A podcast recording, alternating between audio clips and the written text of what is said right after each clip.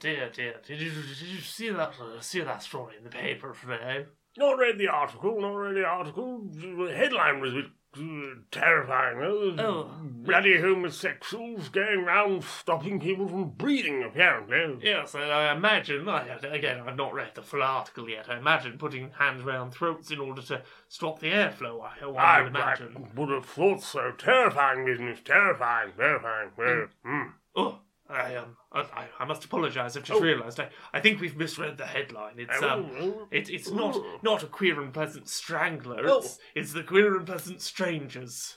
oh. Still ruddy terrifying. I don't know. Who had one's all right? I'd give her one. Oh, if she was consenting.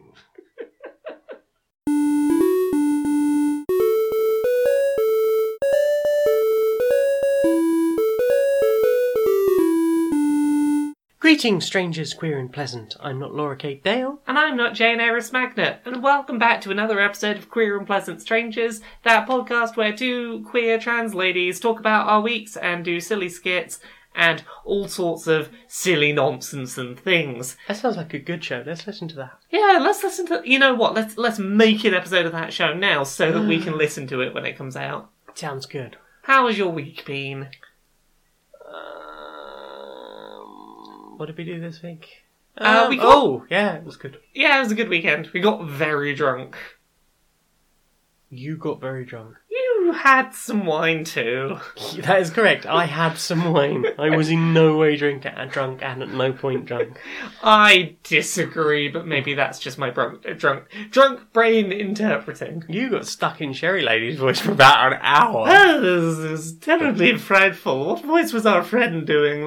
They were doing a voice for a Uh, while. Colin got involved in that too. He was Yes. sort of joining in. We, we we spent a while doing voices while having drinks and playing board games. It was quite a fun night. Y'all drank many wine. It is the sort of night where at least one person in our group fell asleep on the sofa, which by my book is a good kind of night. To be fair, that she has had been working very hard saving all the aminals. Saving all of the aminals. Yeah, no aminals left unsaved. We had we had a f- interesting afternoon trying to find vegan wines in a in a wine shop that was not good with labeling its vegan wines. Some of this is vegetarian, I'll show you. Right, well, I've just checked on Barnivore and they're totally not. Yeah, we we, Oh, well, well, I'll just check another one. we the ones that we found that turned out to be vegan were not labeled as vegetarian. No. and the ones that were labeled vegetarian were not vegan. It mm. was an interesting experience. We found a red and a white in the end. Indeed, but, you know, why do they need to put fucking egg in wine anyway, or fish guts? Oh, not always. We just occasionally use uh, we'll use As egg in part of the clarifying so, process. so if you buy this bottle of wine, it might be vegan, it might not. Just take a roll of the dice. It's like vegan Russian roulette. Yes, where the, the there is a 50-50 chance you might pull the trigger and that animal might get hurt. It's not a very good game. I don't like that game. Okay, I bet I bet you on the head. No animals got hurt. It's all good. We got we got the good ones. We got the good ones. Uh, I'm still reveling from the news that uh, plants uh, are, are communicating with each other and have regional accents and, and so on and so forth. Plants have regional accents. Apparently, according to some botanist, it's That's- it's it's a terrifying bit of news because I'll have nothing left to eat. there's there's a certain degree of like that there was a joke that the Simpsons made maybe two decades ago that always sticks in my head. And it's Lisa Simpson has a crush on a boy and he says at some point, I'm I'm now a level five vegan, I don't eat anything that casts a shadow. And I'm like, that's a joke, but oh god, what if we learn plants have feelings? Oh no. Well, there's that um that weird group of alleged breatharians. I think most of them are lying. I think probably they're all lying. But is this? I don't know if you know about these No, people. what is they, this? They claim that they survive on, on faith and and and the air that we breathe. I they, think they require no food to survive. I think that is very much a lie, and if you locked them in a sealed room, they would die. you you get a lot of kids that hear about these people and they- end up killing themselves by not eating. Um, Yeah. People with body dysmorphia to start with, and then um, it just obviously just sort of spirals from that, and then you get these these people that claim to be sort of, oh, I'm a model and a breatharian. I I, do, I need no sustenance. I've not eaten for years. Everyone, food is important. Humans are animals. We require food. If you can be more ethical in your choices you make, that's great. If you can't, then don't. Please don't stop eating. No, indeed. Indeed. So, it doesn't matter if you have a bit of squish. exactly. Right, shall we talk about some things from our week? Oh, is that not what we were already doing? I think so. Should we should we do one of them topics? What Well, we normally we've do. s- we've hinted already at things that were played. Yeah, shall we talk about what we played this week? Let's talk about some. Uh, shall we start with board games? We can do board games. Uh, we played some more of one that we played last week. We played more of that uh, Clank Sunken Treasures. Clank Sunken Treasures. Uh, definitely works with more than two people. Mm, yes, but as usual with Clank, you have the fact that there's only two of each uh, buyable item, apart from the, the crowns in in the marketplace. So with Sunken Treasure, you have the thing where you, you have the scuba gear, and you can get through certain passages uh, by having that, or, or risk the fact that you're going to have to use double movement to get through there. So if two people have taken the uh, the scuba gear, then uh, yeah, mm, in a bit of trouble there. What what I will say is, I think that it does help the Clank formula that now there are three different viable things, uh, like big, helpful for progression ones. You now have the key and the backpack and the scuba gear, Mhm. and it's unlikely that you're going to get two people making it straight to the shop with enough to buy all three things. Yeah. So even if let's say that the scuba gears both get bought, that does leave like okay, there's backpacks and keys, and that opens up some avenues for. I guess I'll go do that while they're off scuba diving. Yeah. So I think I think that it helps to have more of those things, Mm. even if they're still just as limited for the specific item. Yes. Yeah, it was it was a good game. I Was- had a lot of fun. It was. I still want to play that one with the app. Yeah, we need to do that. Maybe we'll do that a night this week after work. You'll have to pry Hyrule Warriors out of my cold dead hands. well, we beat the story mode, so I think like we can probably find an evening to play something else soon. yes, soon. Do you want to talk about Hyrule Warriors? I want to play Hyrule Warriors. If, if you If I didn't love our audience so much, I would. I wouldn't be here now. if, if if you want, we can go get the Switch and you can sit and play it while we record because it There, there will be no we recording. There have it been. will be me swearing at various members of the Legend of Zelda I'm, I'm not gonna lie. There have been times I've played games while recording podcasts. I know, and I don't know how you do it. I don't. don't have the ability to, to switch between things like that. But yeah, you've been you've been playing a lot of Hyrule Warriors this week. We've we've played it together a fair amount. We have. We we eventually found out how to co-op in that game. It's it's a game that like we I would come down in the morning at eight eight a.m. and find that you'd already been playing it for a few hours. Yeah. It's, to be fair, I've not been sleeping very well recently, so. Yeah, you you you are totally right. What you were saying about the co-op Mhm. is does not make sense how you find co-op in that game. No. Do, do you want to play scr- a split screen co-op? Well, um, Select your level, then pressing the L button. uh, the the the L three, the left stick. Yeah. Yeah, you click in the left stick for some reason on the level select screen. Then it'll bring up your um, Connect controllers thing, and that's every time. So you can play Yeah. through a level, and it'll be like, "So you want to do co-op again?" Well, you you know the drill, right? and it meant, led to me kept keep sort of going, "Oh well, you know we've we've done that, and let's go into the next level." Oh wait, I have to go back and, Yeah, and we get you back in. it doesn't remember that you're play like you can't go okay we want to play the story mode on co-op and then it'll default to co-op it it's weird. Like player 2 can't do any of the selection of like who they're going to play as what item they're going to use. Player 1 has to do all that. And and even if player one has different controls, player two can't change their oh own yeah. controls. player 2 can't tweak their controls so i was having to mentally switch you were using the the high the the warriors uh, mode controls, and I was using the Zelda style controls. yeah it was all a bit confusing but should we talk a bit more generally about what this is for anyone who doesn't know Okay, it's another Warriors game from Koei Tecmo. Yeah, uh, if anyone has never played one of the Warriors games, it's sort of action combat where it's like we're going to throw throw hundreds of troops at you, and most of them will be piss weak, and then like. In each of these like bases, there'll be one like kind of tougher enemy that has a health bar, and then on each like map there'll be like okay, here's like two or three actually tough enemies to go fight. And this is a standard formula that they have shoved into what eight, nine now main series uh, Dynasty Warriors games. Plus a couple of Nintendo spin-offs. There's been yes, so there's what's uh, Fire Emblem Warriors now Yeah. Hyrule uh, Hyrule uh, Warriors Definitive Edition. And, It's- and the previous edition, and then we had uh, AOT. Oh yeah, It's Attack also- Attack on Titan's kind of different in that it's the only one that's not button mash against a bunch of useless enemies. Like it There's does a bit more to it. There's a bit more to it. You swing around a battlefield with um these like weird like Spider-Man machines and slice things next. Like I would say Attack on Titan's kind of in a different category, but And then uh, Dragon Quest Heroes. Oh yes, but like the big thing is basically just you play as a bunch of Zelda series characters, beat up a bunch more Zelda series characters, feel like a bit of a badass, and it, it's just a bit of power fantasy, isn't it? It's just sort of Yeah. be Link, smack down a bunch of of moblins. There's Gohma, beat up Gohma. Yep. Um, I absolutely hecking love Linkle, and I want Linkle to have her own game. Yep. I think Link, Linkle. I, I hope Nintendo adopts Linkle. Yeah, It's- she's awesome. Linkle is, I think, canonically in Hyrule Historia referenced as Link's sister in some timeline, but like basically picture female young Link with crossbows instead of a sword. A cloak instead of a tunic and uh, Very similar to the sort of like hooded, suits. very similar to like Breath of the Wild cloaked hood look, Mhm. but in green.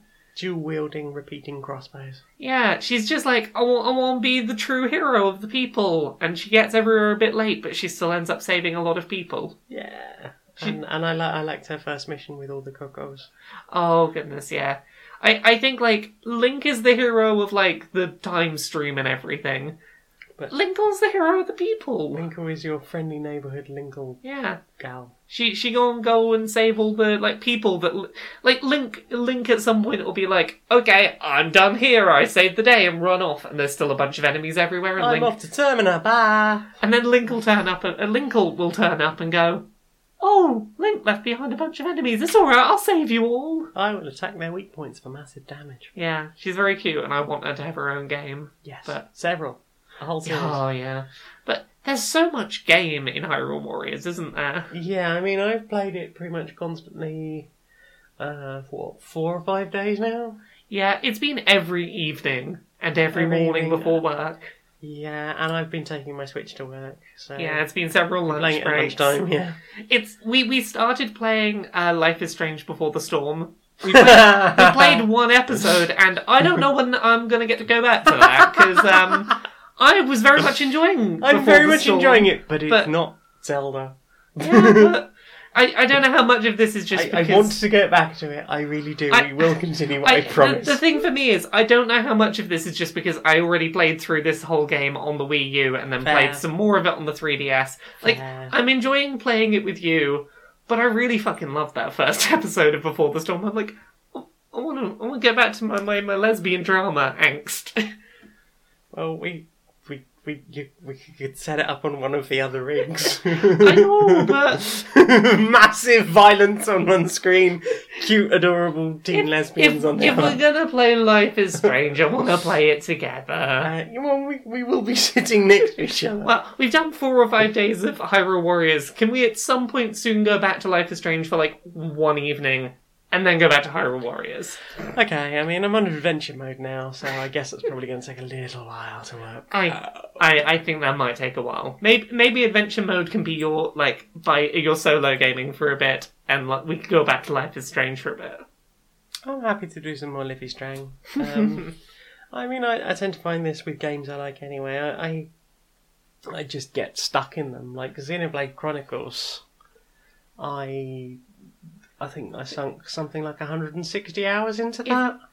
Here's the thing: if it's a new game I've not played through before, totally agree with you. I think again, I have to like acknowledge. I think some of why you're more like hooked on this right now than hmm. I am is I've played it like one and a half times before, but I do agree with you. It's a heckin' good game. It's- But you said you didn't do much of adventure mode. I didn't do much of adventure mode. It just didn't super appeal to me. I, hmm. I, I felt that adventure modes like top down 8 bit map, I didn't entirely understand from the menu screen what it was trying to present to me. I think I've got it now. I, I just didn't quite get it, and I was like, you know what? I had fun with the story. I'm, I'm I. Uh, it's kind of the nature of my work. I have to move on from stuff at some point, and I was like, I don't understand this adventure mode really, so I'm just going to move on from it and play something that I understand. I will briefly explain adventure mode as I understand it. Um, so you have uh, in the first map of about eight to ten, I think. um, you have the original uh, Zelda map uh, from uh, Legend of Zelda. You uh, go through screen by screen, and each one will have individual challenges. Uh, things like um, you have to kill 300 enemies, you have to score an A rank, which means taking very limited uh, damage or uh, or no damage at all, and doing it within a time frame. That will award you extra things. That might be extra hearts for the characters. That will be persistent, which might be good if you want to go through on hard mode and get the rest of the damn sculptures. Um, and it's it's just a little sort of adventure to unlock more characters, more weapons, and things like that. So there is is is there is a butt ton of game, and uh, like I say, I think there's ab- about eight of those maps to get through, and I am, I think maybe ten percent of the way through the first one. I don't know if I will bother doing all of them, but I'm enjoying what I've had so far. Now that I've sort of got the gist of it, you get um, compasses, and you can explore things, and it will flag up things on the map like, hey. Do something to this bush, and, and you might find a thing. So you get then a candle, and you burn down the bush, and there is um, a, a flight of stairs, as you would find in the original Zelda, and then you uh, will will go in and, and do that level, having unlocked that thing, and before you know it, you are uncovering even more cool extra stuff to take forward. Be that again extra light, extra hearts, or gold sculptures, so that you can unlock bits of uh, illustrations to there there seems to be something in the region of about 16 different illustrations that you collect in individual uh, squares like one of those big sticker book um, collage things. It is a bit like that. it's a bit like collecting stickers. Got got needs what? But none of that no duplicates. That helps So yeah. Uh, anything else you want to say about Hyrule Warriors before we move on? I fucking love Wars. I I am always a big fan of Zelda stuff, Mm. and I was very into. I get to play as Ganondorf. I get to play as Princess Ruto. I get to play as this character. Oh, I get to play as that character. I quite liked playing as Ghirahim. I, I oh, Ghirahim was fun. I played as Zant this morning. That's quite funny. Yeah, It's very floppy. I very much, I very much enjoy getting to see what it feels like to play as these characters that Yeah. we've seen from other perspectives. Uh, Darunia, who's really slow. um, the King of Red Lions, who sometimes turns into a boat as a super move and does tidal wave over people and then hit just brains people with the fucking sail from Wind Waker. um, there's the music's incredible.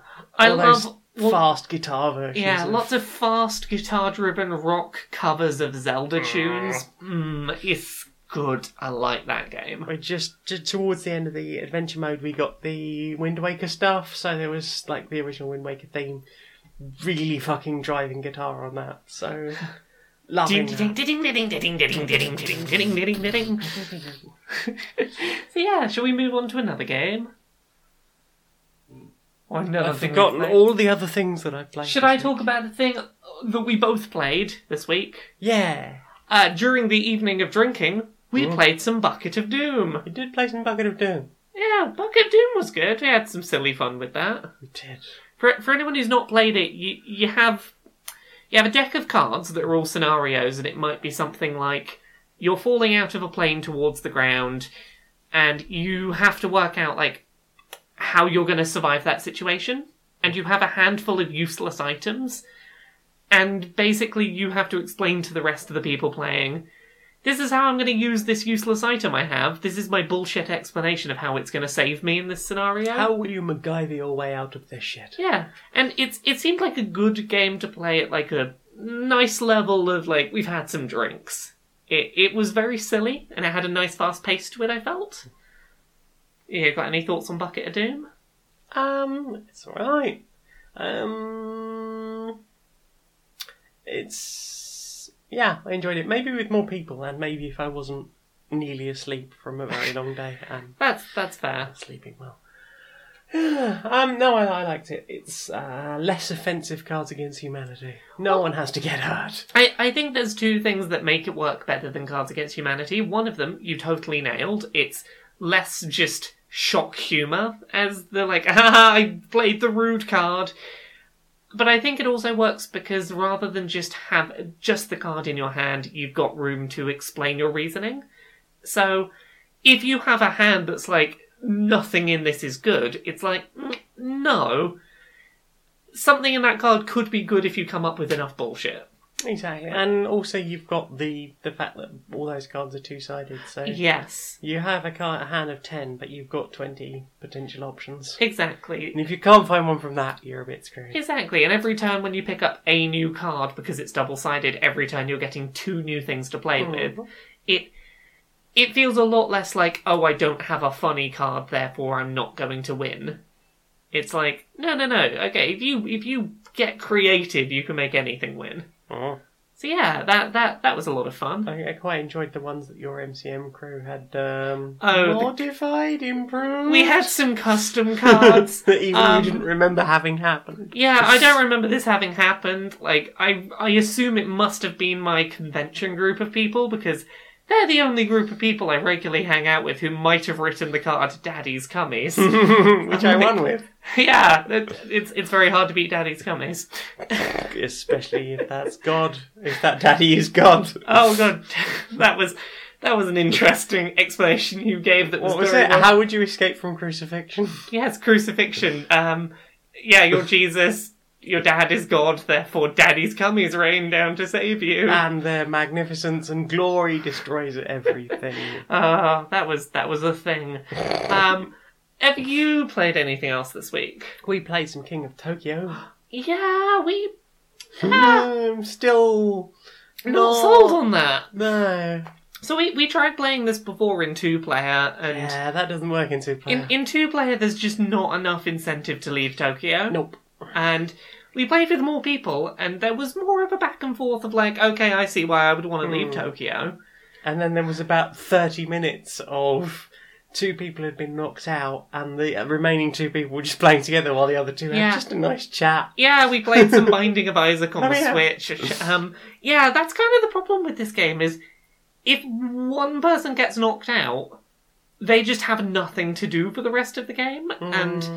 with a group of four, very quickly one person was out. Mhm. And I didn't realize at the time that when I knocked him out that like, oh, he's going to have nothing to do now. Yeah. And then I felt really bad. I was like, I should have not done the winning move. I should have not played the game. Indeed, because playing the game made it less fun for the group as a whole. Yeah, I can see why there are so many second-hand copies of that on eBay. Yeah, King of Tokyo is one that I hear a lot of praise for, and I just don't quite get it. Maybe I'm maybe maybe I'm Yeah. missing something. Maybe I'm playing with the wrong group of people, and if I played with like a group that like really got the game, I might understand oh. how to get it. But yeah, it's I'm I'm glad I now know how it's played, but it's just not quite clicking for me. No.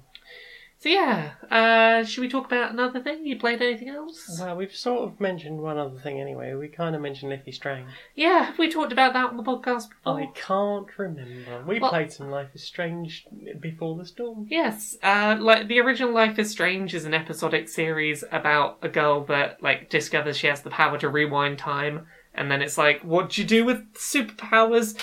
Here's a hint: probably try and be really gay with someone. Save your awesome blue head friend. Yeah, cough cough girlfriend. They're pretty gay. To be fair, she has just lost her actual girlfriend. You say just. The timetable is ambiguous. I got the impression that since there were still so many um, missing posters up in the original Life is Strange, that Amber had, had, hadn't been gone, and like, it had been gone a while, but not like a super long time. I got the impression because no one but uh, but Chloe was still like looking that this had been like quite a long time, and that she was the only one still paying attention because she's hella gay for her. But So yeah, I don't So, think yeah. you should be. I don't think Max should be muscling her on. I I very much like their interactions and I like the ending I got where they were gay together. But my my point was, yeah, so the original game is superpowers and homosexual overtones or undertones. And now it's back chatting people. Yeah, so this thi- this uh, Before the Storm is a prequel that takes place before the original game. It's again five episodes plus a little bonus story. And yeah, what did we do in the first episode? We We, We- went to a club we shouldn't have been at. yeah, we we were- we underage talked our way into like a dingy club, um, like rock night Punched in, in, the a face by a drug warehouse. dealer. Kicked him in the crotch. Kicked him in the crotch. Um, flirted with a girl. we sat on a train with that, that girl we like. Yeah, watching the nature go by. We, we had our moment of sitting there just going, this is all we could have achieved if A, we'd met younger and were more closely aged, and, because otherwise that would have been really weird, um, and, and, uh, and, and had our chance to sort of be tiny, adorable teenage lesbians together. Hey, here's the thing. There's no limit on these things. I think we're doing the adorable teen lesbian thing, like, we're just doing it like a decade or two later than expected. That's a fairly typical typical trans trope, really, isn't it? Yeah, we- You're doing all those things that teenage girls do. Yes, because we never got the fucking chance. we're, we're, ha- we're like a decade or two late. We're having our our lesbian teen years. Exactly. Um, yeah, and we also played some. We played some D and D with some people. It was fucking great. Mm. Yeah. Oh yeah, that was that was awesome. I hope that in future chapters we will get to hang out with them again and Yeah. do more D&D. So yeah, it there wasn't anything particularly like ground shattering in that first episode. It's not like Life is Strange, the original game, where the first episode ends with like, you've got superpowers and what you're gonna do with that and how do we go forward. It was just nice slices life a slice of life drama. Mm. And I really liked that.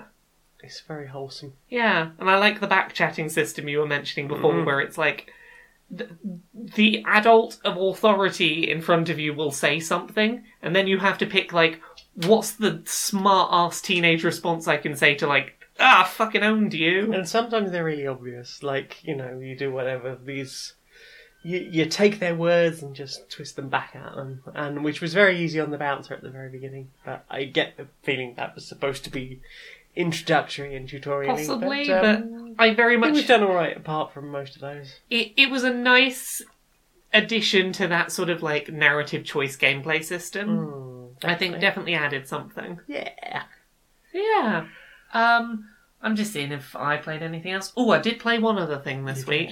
Uh, I played a game called Forgotten Anne, which God man. so Forgotten Anne is on paper like the the basic pitch is it's a platforming adventure game. You go around, talk to people, solve some puzzles, keep going. Oh. I I want to say very little about this game because I think kind of what makes it great is not knowing too much about it going in, Hmm. but it is an interesting game about memory and loss and the things that we do and don't know and why it can sometimes be beneficial to to learn things but there is you know ignorance is bliss and sometimes like you'd rather not know something even if it's helpful to know.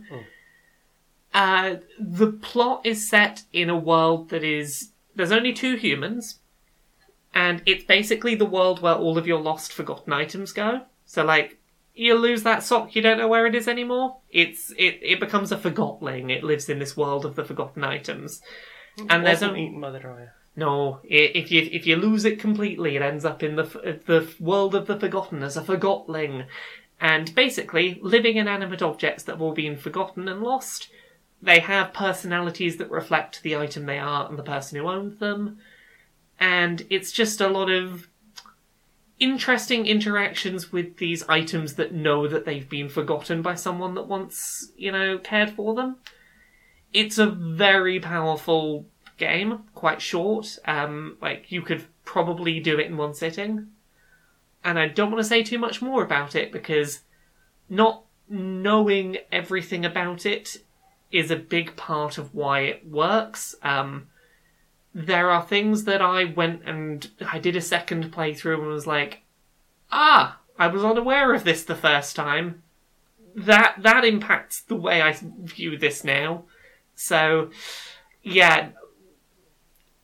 I wrote a thing on Kotaku UK about Forgotten Anne. If you want to know more, go read that, and that will talk a little bit about like what the game does that's interesting that you maybe don't want to know about. But if you trust my judgment, just check it out, maybe. So yeah, have you played anything else? My list says no. Well, let's assume no. So, now this. All right, all right. So we, uh, uh, you, some of you may have heard the government have been caught uh, fiddling expenses again. They are massively uh, uh, uh, hurting the poor. Uh, a few few new laws being sort of stealthily introduced this week, but so we, we, what we're looking for is a celebrity who might have done something a little bit a little bit weird that we can try and cover all that up with. What? What? Um, I'm, I'm sorry. I'm, I know I'm just the intern, but what? What? Well, you know, the, the government do something bad, Yeah. and we bury it under some some ridiculous nonsense trash just to distract But, everyone. but why? Well, uh, you, you What- what? don't want everyone knowing that the, the, the people in charge are doing an awful awful job and and, What, and why hurting not? everyone. Isn't, isn't that our job? Oh, we we we we're the we're the British press. We just cover up all the horribleness But, but if, with more horribleness. if your job is to sell papers, because you yeah, got 'cause stories, 'cause you- scandals, celebrity scandals. that 'cause- cause, is, is, aren't you supposed to sell them by having interesting stories people want to read? Yeah. Like, like the stories that you're covering up. Well, they make people unhappy, but people like laughing at celebrity who was having a bad time on drugs, and uh, we managed to take some very uh, unflattering photos of. Well, well, maybe maybe do the important news and put that at the end to cheer them up afterwards if you have to. But We- we- we maybe maybe you do the important stuff and then put the silly. Maybe. Yeah, I mean, we, we could have uh, what's that stuff that um we could have some of that integrity. Remember when we when I, well I remember when I started doing doing the writing stuff. We we used to think about important things that mattered to people rather than just worthless took that kept everyone distracted. That that don't seem right, does it? Nah, nah, definitely didn't happen in my lifetime. Well, uh, I guess we'll, we'll do that then. Uh, headline Government absolutely awful, evil people destroying the lives of sick, disabled, uh, all sorts, elderly, young, poor. Anyone basically not over 50, white, and already mega rich. I don't think these new things gonna catch on. Probably not. Anyway, who's done drugs this week? Let's let's have them. Me, smell- wait, oh no, smell- you meant the celebrities. Hello and welcome to the British Board of Educatory uh, Subjects. Today we will show a new series of informational films featuring what is a slur. Now, you might have been hearing about slurs recently in the news. You might be wondering, what is a slur and what is not a slur? Well, we're not going to give specific examples, but we're going to talk about the generalizations here.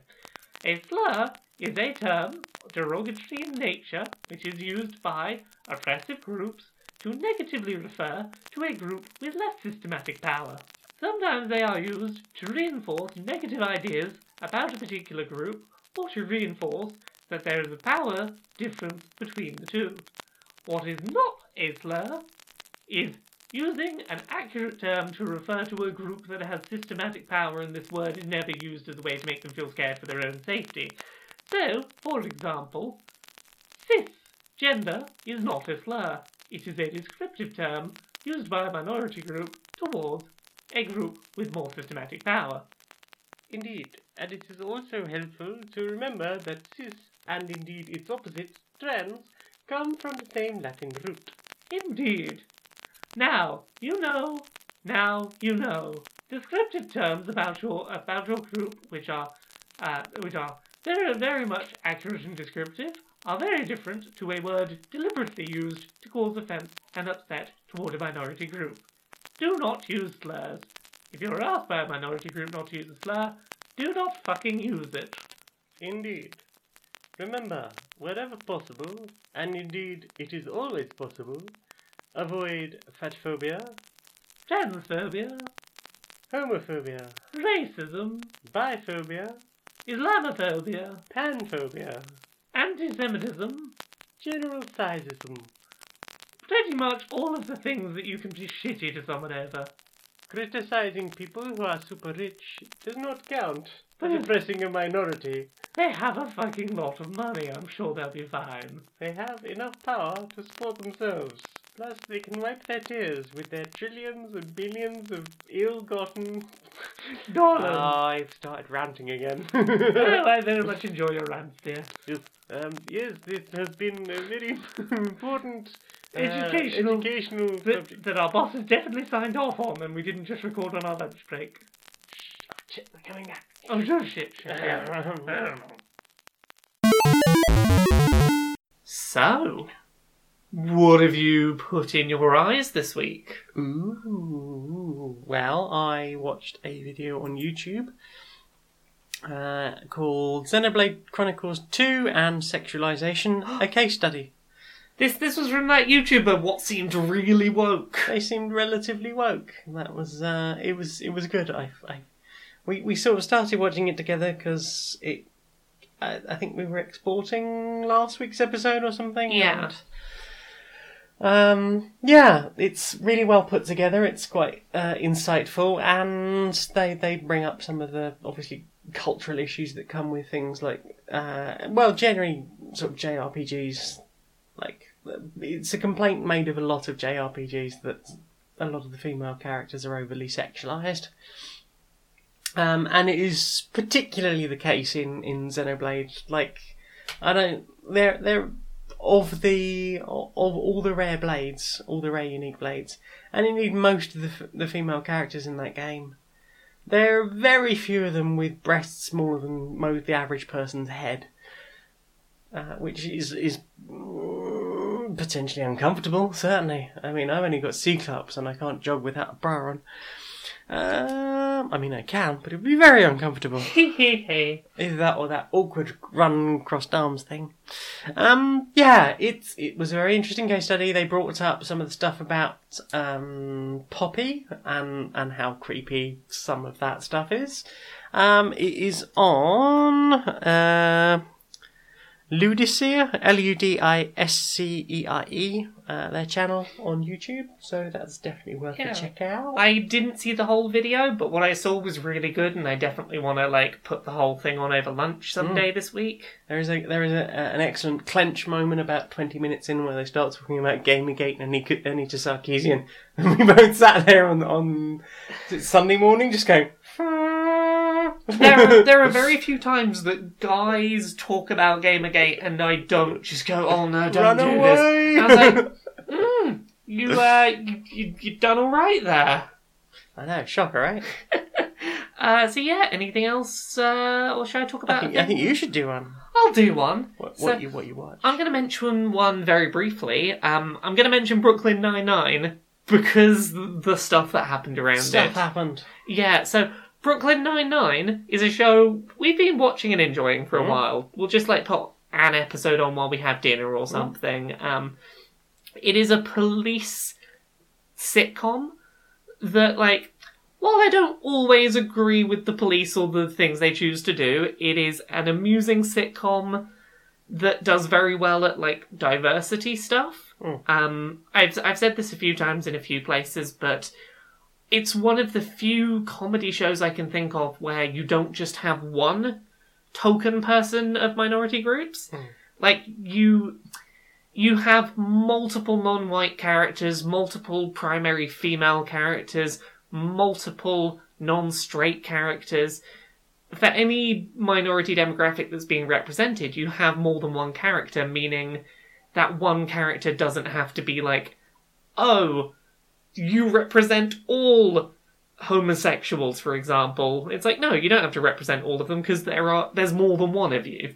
Um, I I also love that like very much the they walk the line very well of these character traits being present and canonical and routinely coming up for understandable reasons, but not being what defines the character in the rest of their interactions. Yeah, like you have the chief who is um, um, a married gay man, um, and the, he brings up his husband in the way that any character in any sitcom might mention their spouse. Yeah, like And it's it's nice that that's not hammered yeah. in, but at the same time, it is it does exist in a hey, this hurts no it- one, it- and yeah, like it comes up like he will bring up the fact that he's a gay black police officer who came up in the force in like the 70s and 80s Mm. because sometimes it is relevant to the discussion. yes, But like the primary character, uh, Jake Peralta, Mm. That's not why he thinks the the chief is badass. He thinks he's a badass because he's basically the summary of like every '80s action movie. It's like, oh, you had a really cool badass past. That's why I think you're cool. Mm. And this show's really good. It's got Mm. five seasons so far, yeah, and it got cancelled by Fox out of nowhere. yeah, but Fox are assholes. Yeah, they've cancelled some like legitimately good shows before for like no reason. Mm. Um, they apparently cancelled Brooklyn Nine Nine so they could bring back some sitcom Tim I have, Allen of some Tim crap. Allen thing that I've never heard of that like did not look great. And within like hours of it getting cancelled, there were like three or four networks that were like, "Don't We'll worry, have we'll, it." we'll have it, we'll have it." And it ended up, I think, NBC. I think NBC got got it. I know Netflix were Yeah. very interested. I think Hulu were interested. Yeah, it, it took less than two days of it being cancelled for another network to get interested, contact the people, buy the rights, and confirm, yes, we bought it. Yeah, I'd only heard about it getting cancelled the morning that I then heard out later that afternoon that it had been picked up. Yeah, it.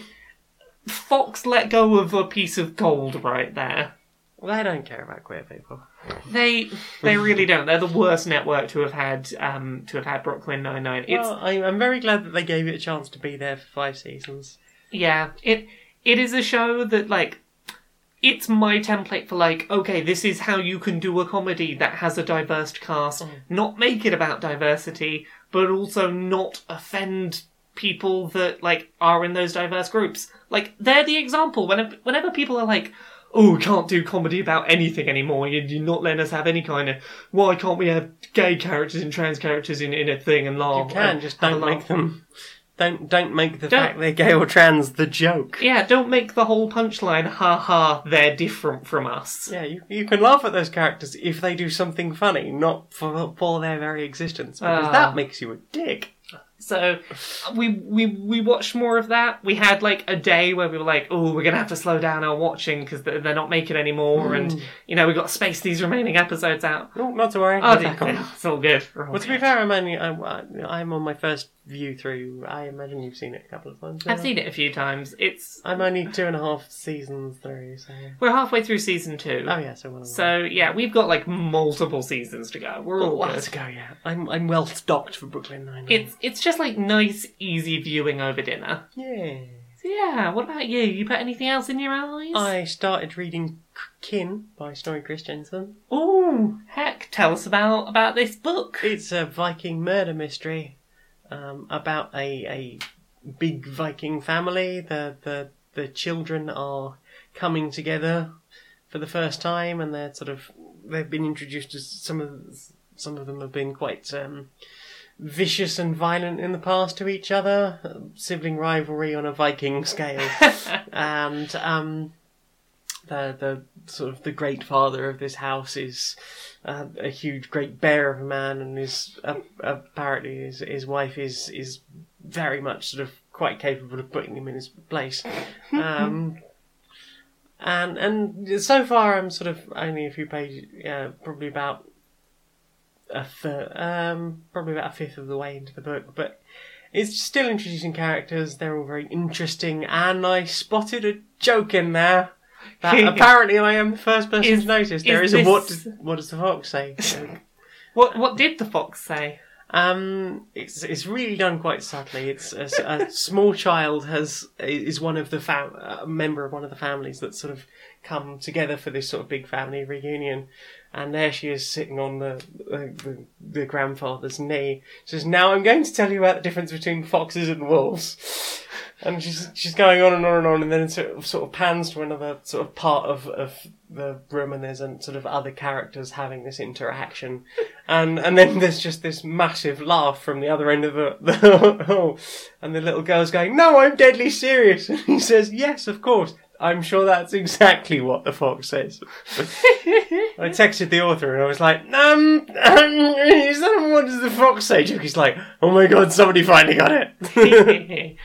oh, that's beautiful. Um, so yeah, I I'm I'm really liking that book. I I liked the the previous three books, um, which were also about Vikings. Um, with a name like Snorri, I think you have to tell Viking stories. um, and uh, yeah, so if you like slightly cinematic Viking um, slaughter fests, then the the Valhalla saga is is pretty good. That starts with swords swords of good men. And Kin is a slightly more sedate um view of one of the side characters, uh, who is the adopted daughter of this family. And uh, there's gonna be a murder. A murder. A murder. um, so yeah, I'm, I'm I'm really digging that. But damn you, Hyrule Warriors! See, I, I want to play Life is Strange and I want to read the book, but uh, there's there's Hyrule Warriors happened, and Zelda will always take precedence. Oh goodness, I'm now like there's a bit of me that's like the next time a mainline Zelda game comes out, we are just going to be like hardcore playing that side by side. Pretty much, yeah. It's going to be fun. We're gonna we're gonna play through Skyward Sword together at some point. Yep. Because that's that's that's the one to, to go through. I'd like to play Adventure of Link at some point. Like I own it, but I've I, I couldn't work out the controls on the GameCube uh, GameCube version because I got the twenty fifth anniversary, twenty Yeah. first anniversary. Yeah. Um, CD that that came with Double Dash. Uh, it came with a few things. There It were a few with things, you get it I think with. I, I think I got the version that came with Double Dash, and I sold my copy of Double Dash and kept the disc. no, I don't know what you mean by special edition. Um, but I've also got the special edition Wind Waker that came with uh, Ocarina and Ocarina Master Quest. Yes. So yes, mm, mm. Nice. yes, we we must play more Zeldas together. We shall indeed. Uh, shall I talk about another thing I put in my eyes? now. Uh, so I watched a thing I've not watched in years, just because I was curious how it held up. Was um, My Chemical Romance: Life on the Murder Scene, Okay. which was like if you if you think back to the uh, Three Cheers for Sweet Revenge era of My Chemical Romance, this was a video documentary they did. Uh, there was a bunch of like video footage from when they were touring on Three Cheers, and it's been a long time since I've watched that, and it's kind of like bittersweet watching it in hindsight because it's before the band like truly blew up with like big mainstream success. Like they were still playing a lot of local small venue shows. Mm. Um, but a lot of a lot of what gets later talked about by the band in interviews shows up as it's happening in life on the murder scene. Like particularly Gerard Way's period of of self medicated drug addiction. Um, What kind he of drugs are we he talking? was like heavily addicted to cocaine for a while. Like very very it was tearing his life apart. Cocaine do that. addicted, and a lot of it comes down to like he was not prepared for the pressures that like his band blowing up would cause, and he just didn't quite know how to cope with it, and he ended up having to go to rehab for a while, and he was like, he was clearly a person that was like battling depression, used his music as like a very raw outlet for that. Suddenly, the music had to be things more than just his outlet because obviously, like, he's got an audience, he's signed with a record label, he's got shows to do, he's got to make more music, and it's him like putting a lot of this pressure on himself to be more than he could be and going down a very bad hole and having to mm. Having to sort of dig himself out of it, and Does he do imposter syndrome? oh, mm, big, big heckin' imposter syndrome. Yeah, the coke could probably help with that. yeah. So yeah, don't the- recommend it, but I can. I can. the whole I am I am amazing, I can do anything, fuck it, let's do this thing. Um, I think someone best described it to me as I feel relevant, and I'm going to talk about me for a very long time. Indeed, it's it's it it can be a thing for that, and I can understand how that could be a big thing for someone that's ended up there. Mm. But it's very much like the band blowing up, him ending up having to go to rehab for a while, him coming clean, and sort of the ramp up just before the Black Parade happened, mm. and it's really interesting to see. Like a lot of a lot of the more how, how do I put this? Less raw and more produced sound of something like the Black Parade album very much to me makes sense when you put it in the context of someone who's just come clean off of drug addiction and is now like mm. I'm not using this as like a raw emotional outlet. I'm slowing down, thinking things through a bit more. Mm. It's it's interesting. I haven't watched it in a long time, and it definitely gives some interesting context to the early years of a band that was very different when it started to when it finished. Um, so yeah, that that was the thing I've not watched in a while, and I very much enjoyed all of the just sort of like clips of small scale My Chemical Romance shows. As someone that's very into that band, Basement gigs. yeah, it. On on the same note, while while I was watching it, I did end up putting on while I was working a couple of uh, afternoons. I have some bootleg DVDs of My Chemical Romance shows I went to.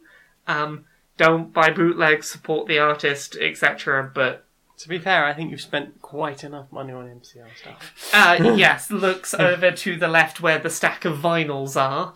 Um, Among, among other things, Um, you've been to a lot things. of their gigs. I've been to a lot of their gigs. It, It wasn't it's- like you didn't give them any money. no, I I bought I bought bootlegs. got things that you just cannot get any Yeah, other way. I bought bootlegs when uh, like legit things didn't exist. Like the start of the the, the Danger Days pre-show tour when they were like trying out some of the Danger Days tracks before the album God, it's came back out. in my head.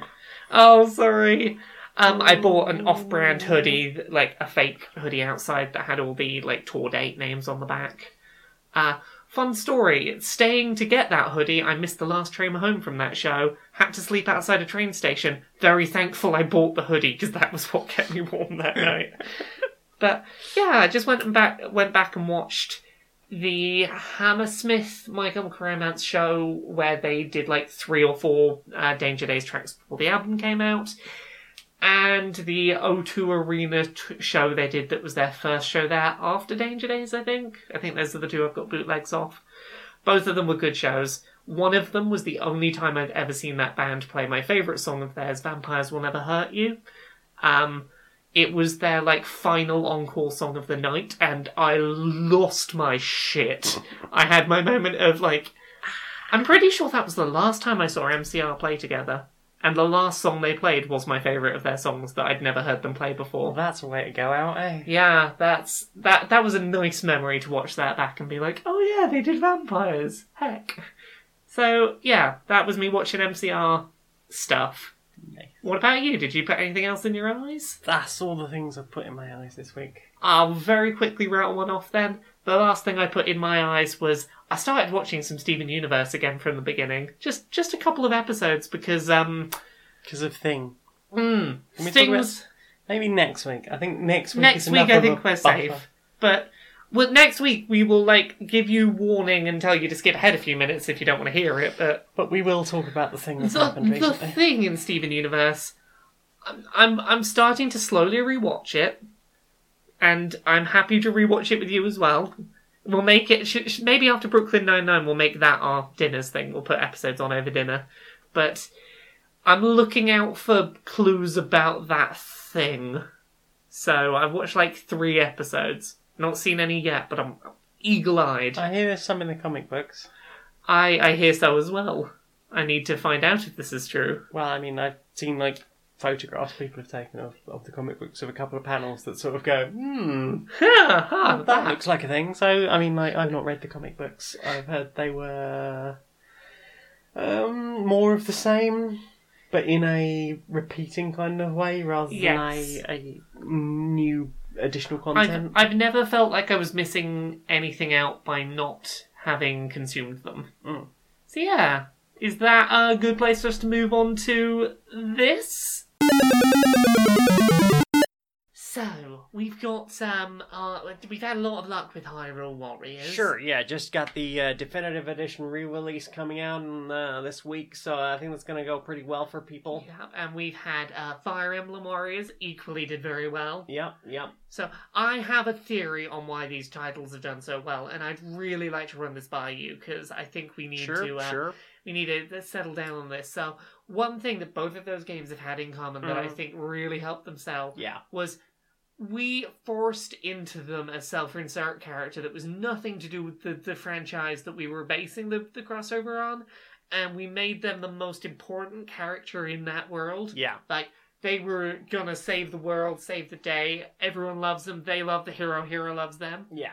And I'm pretty sure, like, forget the franchises we got from Nintendo. That's exactly why people bought in. Yeah. So I think we double down on this. We need to create Koei Tecmo self-insert fantasy warriors.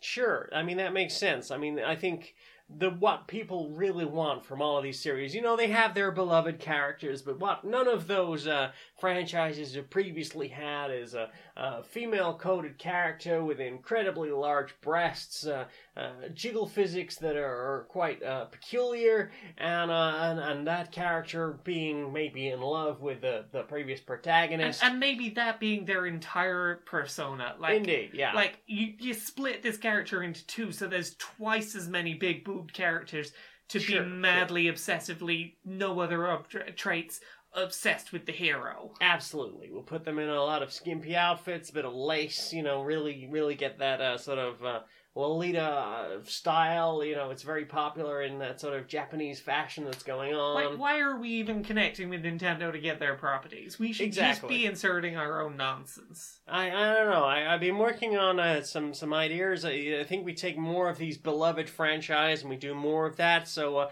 one I've uh, I've been batting around is. Uh, uh, one that of a lot of a lot of people are really getting into uh, the Captain Toad series. I think that's Oh. quite quite a good series. A lot of a lot of good action in there. But I suggest we just stick a large-breasted uh, female-coded character in there that's like really really into Captain Toad and See, I'm very glad you said uh, female coded character there, because Yeah. as we all know, Toad's genderless, canonically genderless. I'm Yeah. glad that we are saying female coded, Yeah. not female. See, that's the kind of forward. Uh, what's that term the kids are using? Woke feeling. Yeah, yeah. Uh, that's that kind of wokeness that we need here at Koei Tecmo. Exactly. You know, we, we like to think that we're progressive and, and, and, and you know, we're, we're Oh. really down with the kids and all the latest sort of um, social social movements that we're, we're, we're going in the right direction there. Only the wokest of big boobed self-insert characters. Absolutely, absolutely. Have you have you got any other uh,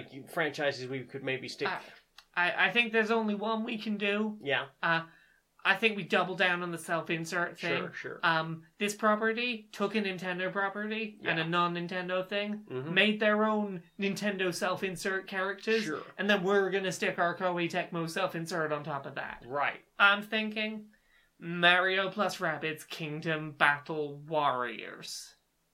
You're a fucking genius.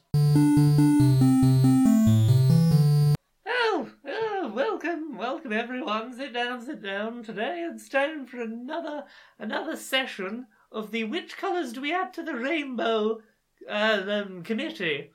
Yes, it's very important. We, we think about all the different colours and whether or not they should be added to the rainbow.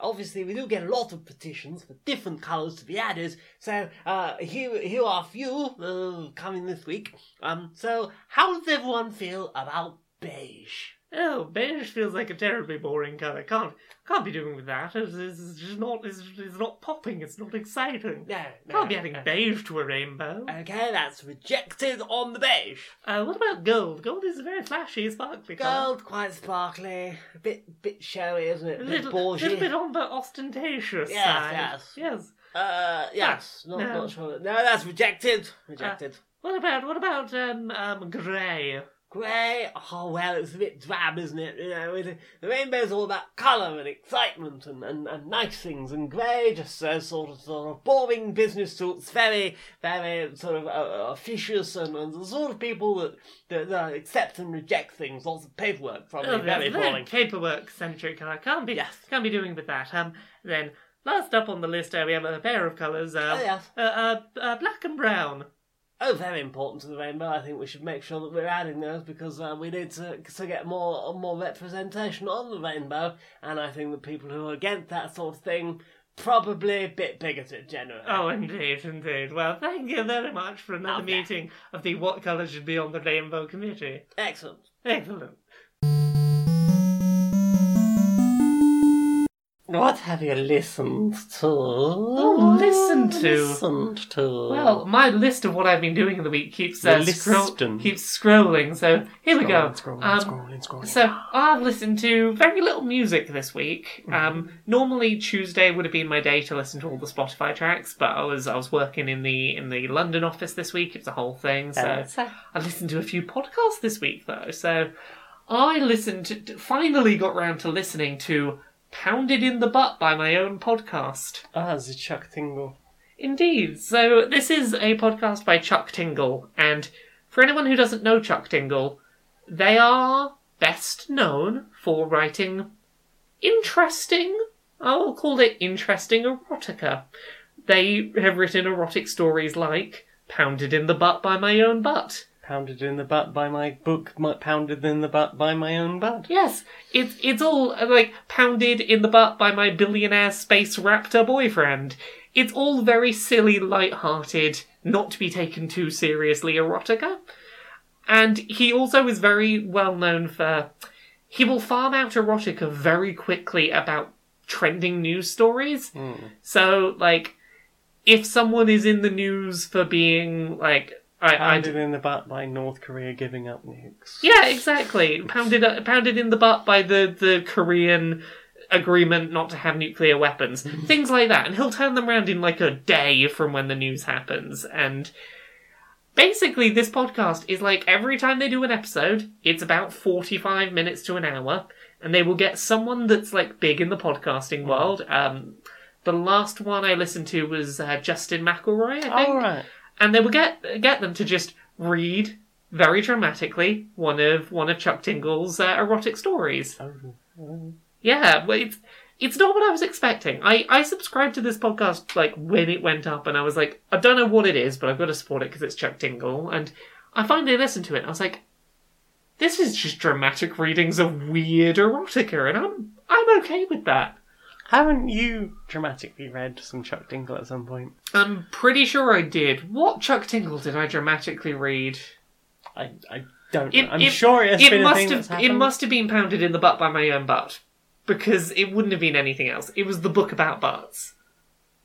Yeah. I'm pretty sure I did dramatic reading of at least a portion of pounded in the butt by my own butt. Such a Um, large portion. a large portion.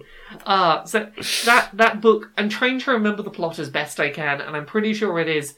Scientists are trying to like Clone something. yeah, trying to do cloning butt comes technology. to life, and Yeah. but it's a floating butt with a penis. Yeah, and it's sentient, and like the Yeah. the person whose butt was cloned to make the cloned butt, like once it, it it's like, well, you, you brought me into existence. At least take me for dinner, and they they hit it off over dinner, and then They have his a butt, consensual yeah, sexing. yeah, his he gets pounded in the butt by the penis of his own butt clone butt. It's it's it's a Doesn't thing. it have little wings as well, like It- little I- cherub wings? I believe it has little cherub wings. Yeah. So yeah, I I listened to podcasty type people reading Chuck Tingle novels while I, I I listened to part of one while I was commuting. That was a fun like hee hee hee. No one knows I'm listening to smut. So yeah, what about you? What did you put in your ears? I I finished listening to Red Dwarf Infinity Welcomes Careful Drivers on Ooh, YouTube. how was the end of it? Uh, there's there's bits about it I I'd kind of forgotten. Um, it's a thirty odd year old book or It's- thereabouts, so I don't think I'm spoiling anything for people. um, there there is a bit where they're they're talking about um, Rimmer's personality is basically he is somebody who should never be put in a thing where all your fantasies can come true. Because if you are somebody who doesn't really like themselves very much, they can actually find that quite a bad thing. And and there is this. This I mean, from that point of view, it's quite interesting that Rimmer's marriage is falling apart. Um, he, that he's he's got all the wealth in the world and he's not at all happy. And meanwhile, there's Lister who basically lives in It's a Wonderful Frank Capra's It's a Wonderful Life, uh, where he runs like the drug sh- drugstore or something, and um, like drives a Model A Ford while while um, Rimmer is driving a, a fifteen foot. Uh, a 50 foot penis extension limo or whatever. um, and and they comment on that. And there there is a point where uh, Rimmer's uh, Rimmer gets uh, or sorry. So yes, uh, Better Than Life. En- uh, Infinity Welcome to Careful Drivers ends with they've all realised they're in the simulation. and They have to get out. Um, they are trapped in there. They're dying in in real life, so they have to get out. And the second book sort of pretty much starts from where that left off. The sort of concept of well, we can't go now. We just have to stay for. We'll just stay a little bit longer, and then we'll all do it in our own personal ways. And then uh, all of a sudden, there's Lister, you know, going about life in in quaint little Bedford Falls, where nothing bad ever happens. And all of a sudden, this Juggernaut comes through town, sideswipes things. Um, in the time that this uh, scantily clad sex worker who was driving the truck is um, in prison and claiming to know Lister. Um, he Lister's wife and takes runs off with the kids. Um, and like the town's got a, a nuclear power, uh, nu- uh, nuclear waste dump and a sewage plant and all sorts of other things. The whole place is just be- being infected with the nastiness of Rimmer's mind. Oh no! Um, and and it, it turns out that Rimmer at some point had had a body, lost his his body, and then was put into the body of a sex worker called Trixie LaBouche. Um, and it's yeah, I mean it's it's fairly typical '80s depictions of sex workers that she's not wearing very much. Um, and she's uh, she's got a tattoo on her thigh that's like an arrow pointing up and says um, "this way to heaven" or something like this. are you suggesting that the 80s were slightly less woke than today? Um, quite dramatically. I mean, I remember like Blackadder season two had that whole thing where they've got Baldrick standing on a street corner with a sign saying "Get it here," Yeah. um, and I think there's one in. I think there there is another uh, Blackadder where they mention um, that um, ladies of negotiable affection have tattoos that say things like "Get it here." Um, but there, there is quite an interesting bit in that that I'd forgotten about that was Rimmer dealing with the concept that he is currently trapped inside a woman's body. Quite literally in this case, and the fact that initially there's a scene where he's running down a, a when they're first escaping prison, he has to run down a, uh, corridor and he's getting used to the fact that he's got boobs and it's very uncomfortable with not wearing a bra. Um, he gets he he basically after escaping from prison with the two guys that have rescued him just treat him like absolute shit. Uh, and he gets a certain perspective on perhaps the way women are viewed. And al- although that doesn't make it right, um, I think it's an interesting concept that uh, a, a man was perhaps being shown the error of their ways uh, through that. And, you know, perhaps that will give someone uh, an idea of what it, a little bit of what it's like to be trans. That's sort of like, no, I'm a man. I'm honestly a man. This is just a woman's body that I, I happen to have to walk around in at the moment that I don't have a choice about. That sort of resonated with me as a trans person. I thought was quite interesting. It's it's as close to, to woke as you're going to get in the 80s, Yeah, yeah, yeah. Um, and um, so I've just finished Better Than Life, and and obviously Cat's uh, Cat's attitude toward women is um, well appropriately cat-like, but also very very squicky. Um, but of all the things that I have tried to go back and enjoy, I'm sort of I remember loving that as a kid. Of all the things I've tried to go back and enjoy, like Red Dwarf is probably one of the least problematic. It's definitely got problems. yeah, but like on the scale of most to least bad, Yeah, it's on the low end. Yeah, That's good. yeah. I'm I'm I'm quite happy. What what what else you got? Uh, so other things I've got, I've been listening to a little bit of a podcast that I can't remember if I've ever brought up on this. Have I ever talked about Lou Reads The Internet? Uh, you, I know you've talked about it to me. I don't know if you talked about it on the podcast. I don't know if I have, but I'm going to talk about it anyway because it came up again this week. So I listened to a bit of Lou Reads the Internet for you, which is a podcast where a guy called Lou, Not Lou Reed. not not called not Lou Reed. Well, I don't think his surname is Reed. Um, it maybe I've just missed. singer. Maybe there is like a double pun I've not noticed, but a guy called Lou reads the internet for you, and basically he will go and find a place on the internet that is like, ah, this is not a thing most people know about, and we'll just read forum threads and just read them out in a nice dramatic voice. So let me find a couple of examples. Where is my, where is my list? I. Um, I have a list somewhere here. Ooh. So recent things that he has talked about. Um, a lot of times he'll read things like he'll go on trip report websites and he'll read people's uh, drug experiences, both good and uh, good and bad. Uh, he won- he recently read from a hiccuping forum of people that find it sexually arousing to hiccup. Um, is it normal forums where people ask about like, hey, this thing is this normal? Um, I could spend all day on something like that. forums for a woman who promises that if you pay her, she will cast love spells on people for you, and the people that frequent her forums. Um, the Red Pill subreddit. I know. Um, sexinfo101.com. Oh, Um, people rating celebrity scabs. Uh, conspiracy forums. I know someone who would love that site. uh, Canadian esports reviews forums. It's all just like uh, j- Juggalo forums. He'll just pick a thing where it's like, not everyone has this perspective. Here's a forum. I found some interesting threads, and I'm just going to try and dramatically read them. And the show is surprisingly non-judgmental for the most part. It's usually just, here's the topic. I'm going to read it judgment free. I may occasionally crack up into a little bit of laughter if something is written. It's like, oh, that caught me off guard a little bit. Then I'll keep going, and it's generally a pretty judgment free reading of interesting pockets of internet. Hmm. Where I'm like, huh, didn't know that was a perspective that existed. Thank you, Lou.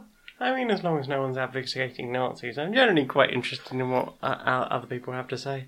Indeed, like there there are certainly things where I'm like, not that it like good, a good example in here. He's he's done a couple of like fetish forums where I've been like, that doesn't work for me, Mm.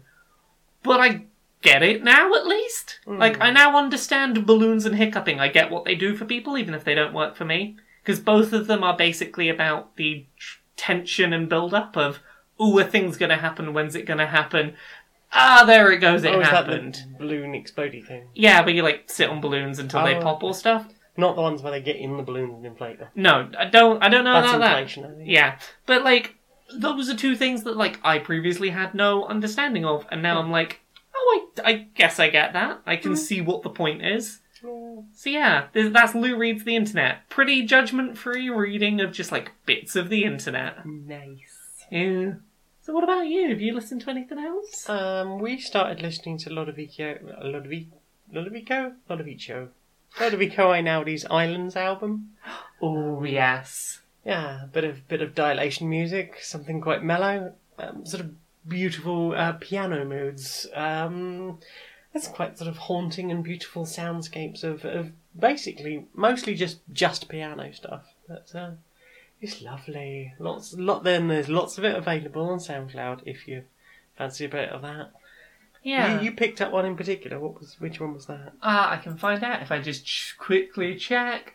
Uh, I Gioni, I Igioni, uh, I space G I O R N I was one that I very much was into. Uh, it's making it made me think of another artist. I want to search for them quickly to bring Oh. them up. L. Um, an artist called Olafur Arnalds. Oh, Um, O L A F U R space A R N A L D S. Uh, particularly a track called Le Jo- I'm gonna butcher the pronunciation. wow. Le Joso. Uh, L J O S uh, L J O S I O. There's It's a lot of accents over there. there's a lot of accents over letters. I don't know my accents well enough. I know No. accent aigu and accent aidois. I don't know which one is which. Oh. I uh, accent accent égard maybe is one in French. Uh, tell me in the comments if any of those were actual French accent marks. Um, one looks like a hat. One goes to the right. One goes to the left. Those are the three Ah. primary French accents, and I don't remember which is which. What's the wiggly line above? Uh, Like a tilde above a. I don't know because I don't think French uses it. I think it's used Ah. by other European languages. I'm sure. Alright. Anyway, let's not get into. Yeah, so that's that's another one that's very similarly just like very beautiful plinky plonky music. Um, the video for that one is just some nice like splashes of coloured ink moving through water. It's very Ooh, relaxing. I'll have to look that up. Yeah. So, what about you? Anything else in your ears? Uh, yes. Where is my list? I listen to uh, Cormac Superhero. It's good caper music. Um, it's I've, there's been a lot of trumpet going on through my uh, uh, Spotify th- this week. Um, I like that it's starting to recommend thing- me things that I've already heard before. That's always a good sign. Um, last uh, the other week when I was recording with uh, Gavin, Miracle of Sound, he was mentioning that his Spotify was starting to recommend him his own music that he had made. I don't blame him. It's- It makes very good music. It's like, ah, you have nailed his taste in music because he made it. Mm. But yes, Uh, so yes, that's good cute caper music. It's um, got lots of sort of quite upbeat um, uh, trumpets in it, and and this sort of do do do do do do do um, sort of uh, beat behind it. That's sort of it just you just want to go on a caper. I need hijinks, damn it! Um, Emmanuel Bravo, Roadhouse Jazz.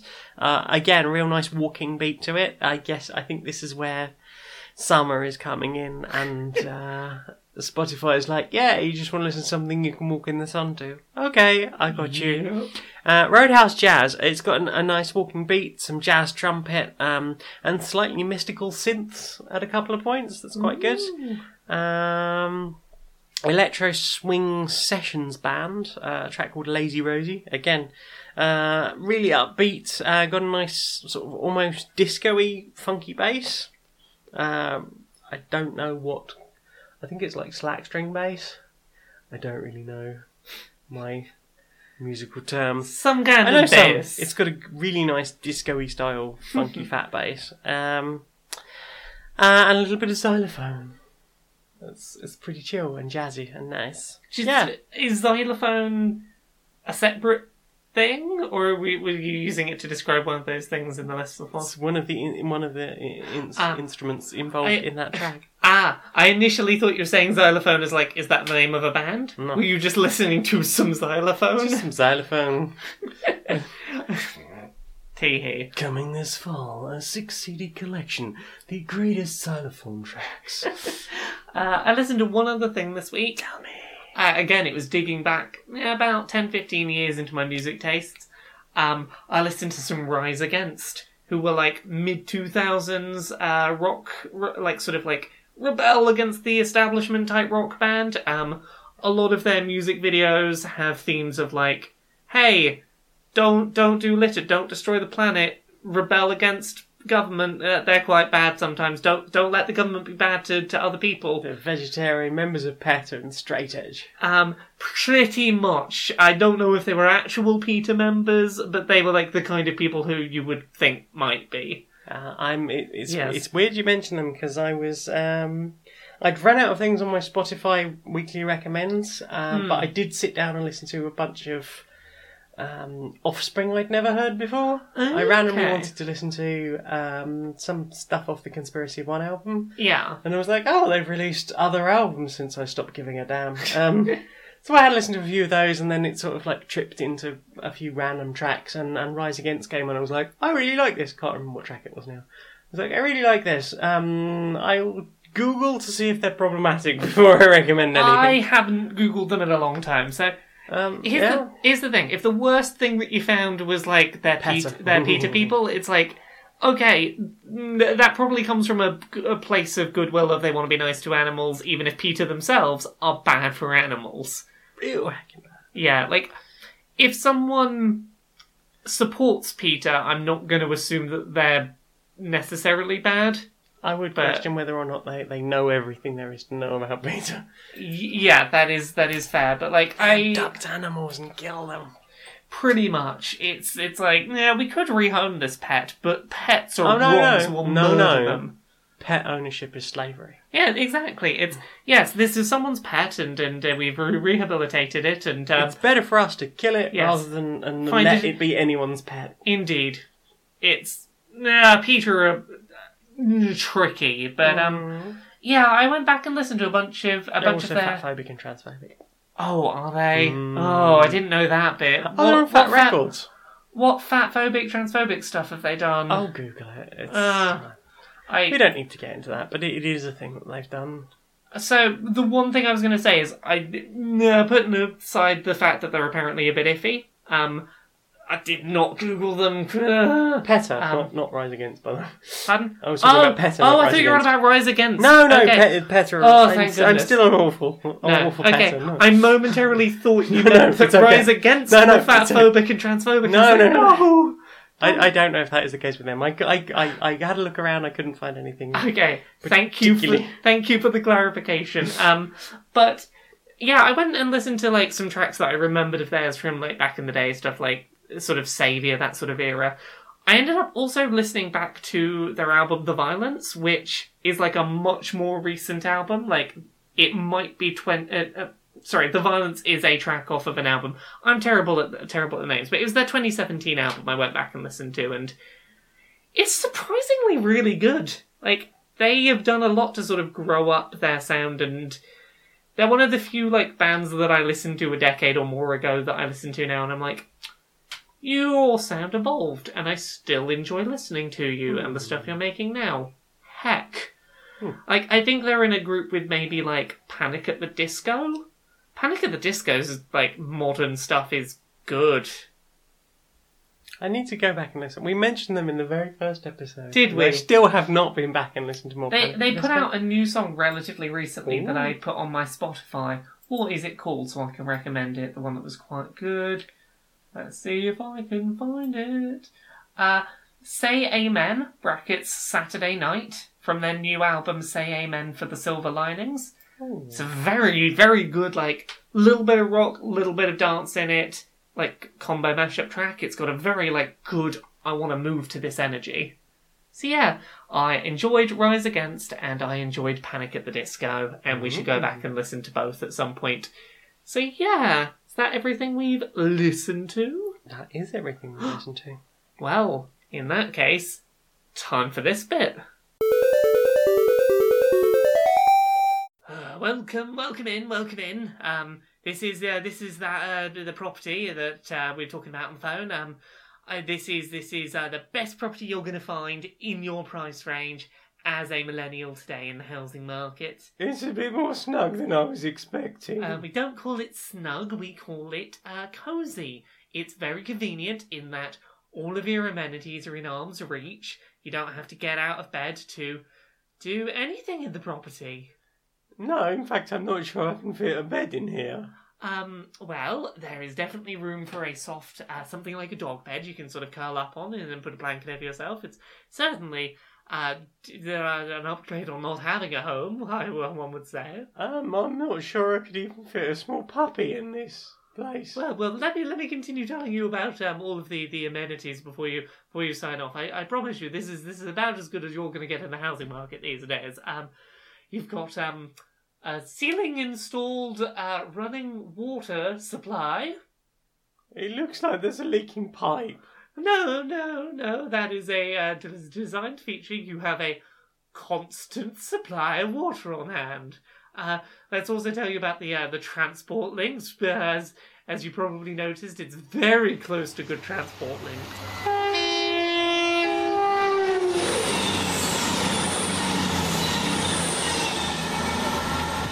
Terrifyingly so, yes. It's um, it's it's a mere mere millimeters from the nearest train. Yes, I, I had noticed that last time it went past. Um, In fact, I think another one might be coming through in a minute. the, the station's a bit further on, but the the, the tracks are here. Um, and then on top of that, uh, you don't you don't need a, fr- a fridge or a freezer. Uh, your food will be able to stay fridge and freezer stable, just in the property. Is this just a box of porn that someone's thrown the porn out of that was dumped next to the train tracks? Um, what we would say here is that your property does come uh, don't come pre-prepared with uh, free pornographic material for your pleasure. It's art.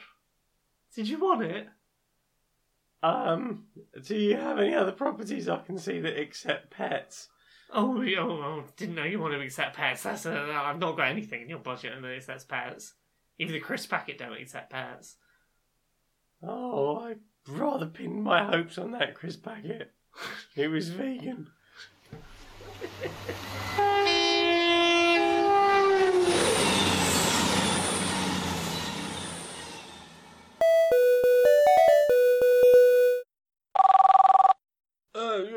right, Frank. Oh, I'm alright, I'm alright. Yeah, yeah. You, uh, you, you uh, coming out of the weekend? Going to see you down the club, uh, raving it up all night, yeah? Yeah, I'm actually quite looking forward to having a, a nice night out, actually. Yeah. Awesome, awesome. Are you uh, going to be uh, bringing anyone with you? Oh, yeah, I'm going with quite a few friends, actually. Yeah, yeah. Uh, yeah, was uh, Charlie going to be with you?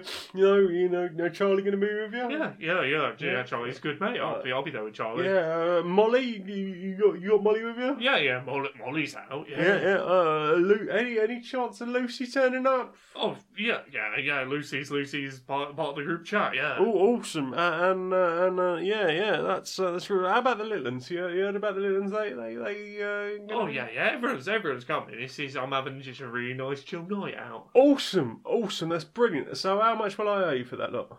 Wh- What? You, you know, for all the you know, mm, you know, all the all the- What? you know, all the friends we're bringing. Yeah, I'm going out with my friends. That don't cost you money for me to hang out with my friends. Oh, you actually meant friends. Yeah, yeah. I'm going out with my friends Charlie and Lucy and Molly. What What were you on about? Uh, I think I might have the wrong Frank. Do you want to answer questions? I really, really do. Then I'll go on Twitter and look at the things that I asked about earlier. And I'll double check see. Oh, Oh no, I did a tiny sneeze. A Tiny sneasel. So we have some questions this week. We do. Do We not have bring up the questions. Um, Future Fishy on Twitter wants to know what is your favourite overused trope? troop, troop, troop, troop, troop, troop, troop, troop, troop, remix. Uh, what is your favourite overused trope in media? So, overused trope is a tricky one to say favourite because if you get to the point where you feel it's overused, it's maybe an issue. But I am a big fan of, like, I know it's really cheesy, but I'm a really big fan of MacGuffins. Like, the item that turns up out of nowhere and just conveniently saves everything because this should tell you something about my TV and like film consuming habits is I'm a really anxious watcher of things. Like I told you this story recently.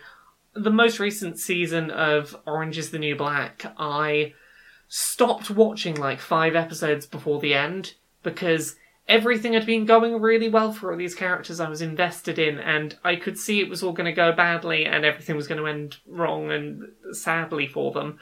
So I just stopped watching because like my heart couldn't take it. And there's a little bit of me that like I may complain and critique fairly that like it's bad in media when there's no tension because it's like ah we know it's all going to work out. But there's also a little bit of me that really likes the reassurance that like a nice plot convenience MacGuffin provides, where I'm like, it's okay, I'm feeling the tension right now, but I know it's all going to be fine. I like to I like to know that eventually things will be okay. And you know, it's bad, don't overdo it. I will complain about it still, but I secretly kind of love a good MacGuffin. Hmm. What about you? I don't have a good answer to this because I, until recently, I didn't start really thinking about the things I consumed. I just go, I like this. I don't really care. I don't care that it, in in some cases, is formulaic or whatever. I, there's just something I like about it that I don't care to examine any more of, and I will sit and enjoy it, and over and over again and over again. Recently, as I, I suppose I've got a bit more woke. Um, um, I, I've been thinking about things I consume more, but I haven't got to a point where it's like I recognise that these are the things I like. I still don't even know what makes me laugh.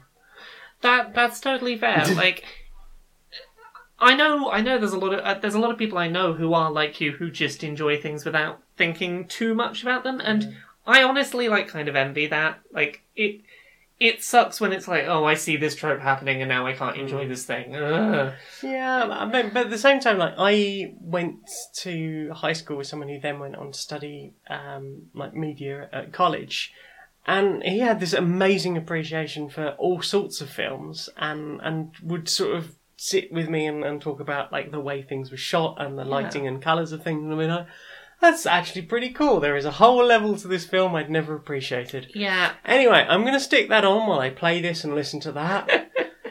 Because I, don't know. A lot of it is just noise to shut my brain Yeah, up. that's fair. Like for me, media growing up was very much it was a gateway safety topic that allowed me to connect with people. Like I found that if I and someone else shared an interest in a thing, Mm. That that would mean we could talk, and that was very helpful for someone that really struggled with that. And Mm. I think it's sort of my my attitude to media really evolved from that. The more I know about this topic, the more the longer this conversation can go, and the Mm. the more I can continue to connect over this. Yeah. And it really did turn me into a person who deep dives on the things I'm interested in Mm. so that I can extend those conversations about them. Mm. And like it's definitely not everyone's cup of tea of how to Mm.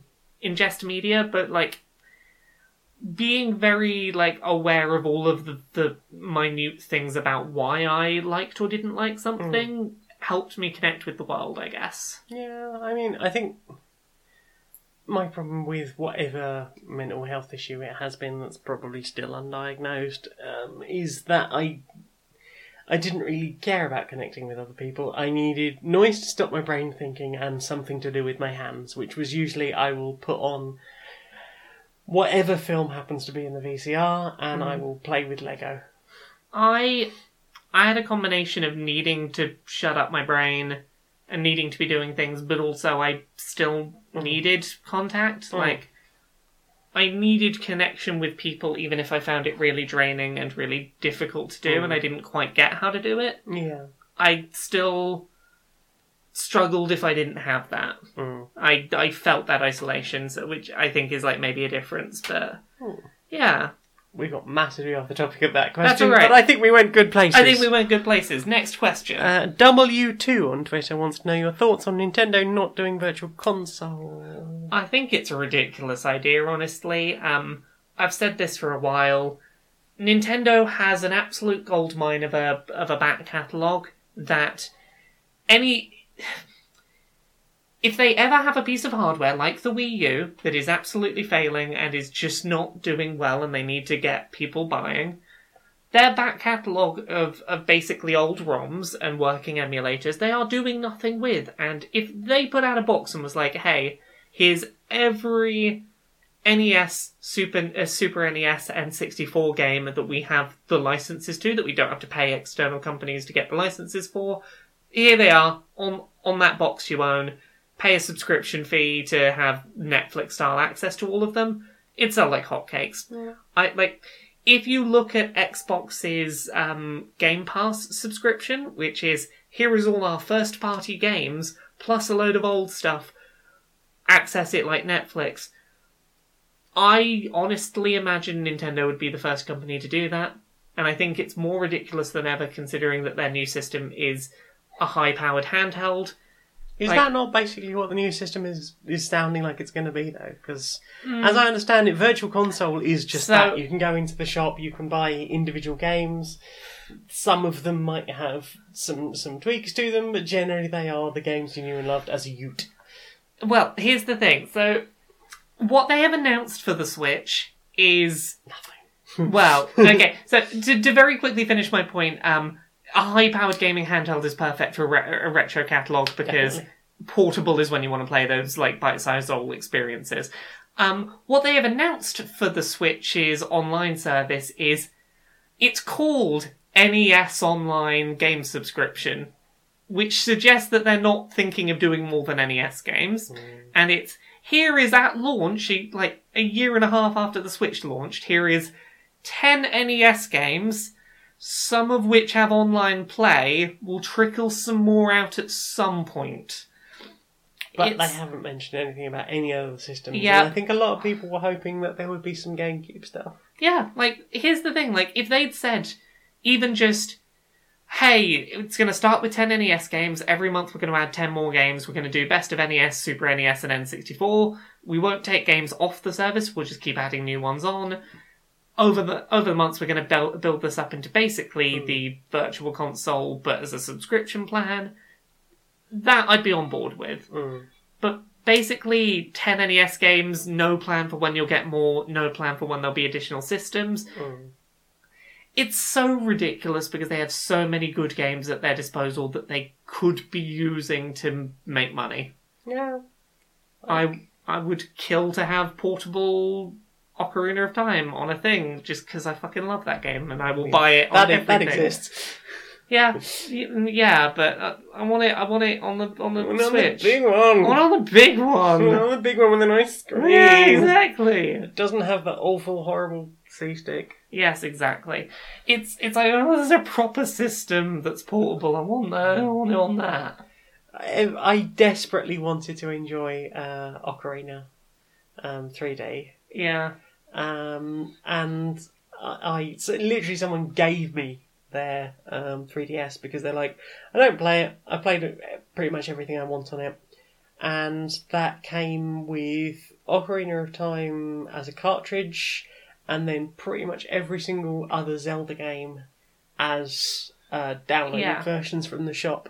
And I, I sat down and played most of them, but that um, controller stick on the first generation Yeah. 3DS is just too stiff to comfortably sit and play something like Ocarina, where you are very often sitting in one direction for long periods of time. yeah, that's totally fair. Like I loved what they did with the character models. On it's it's a beautiful version of that game. It looks like your childhood memories of it.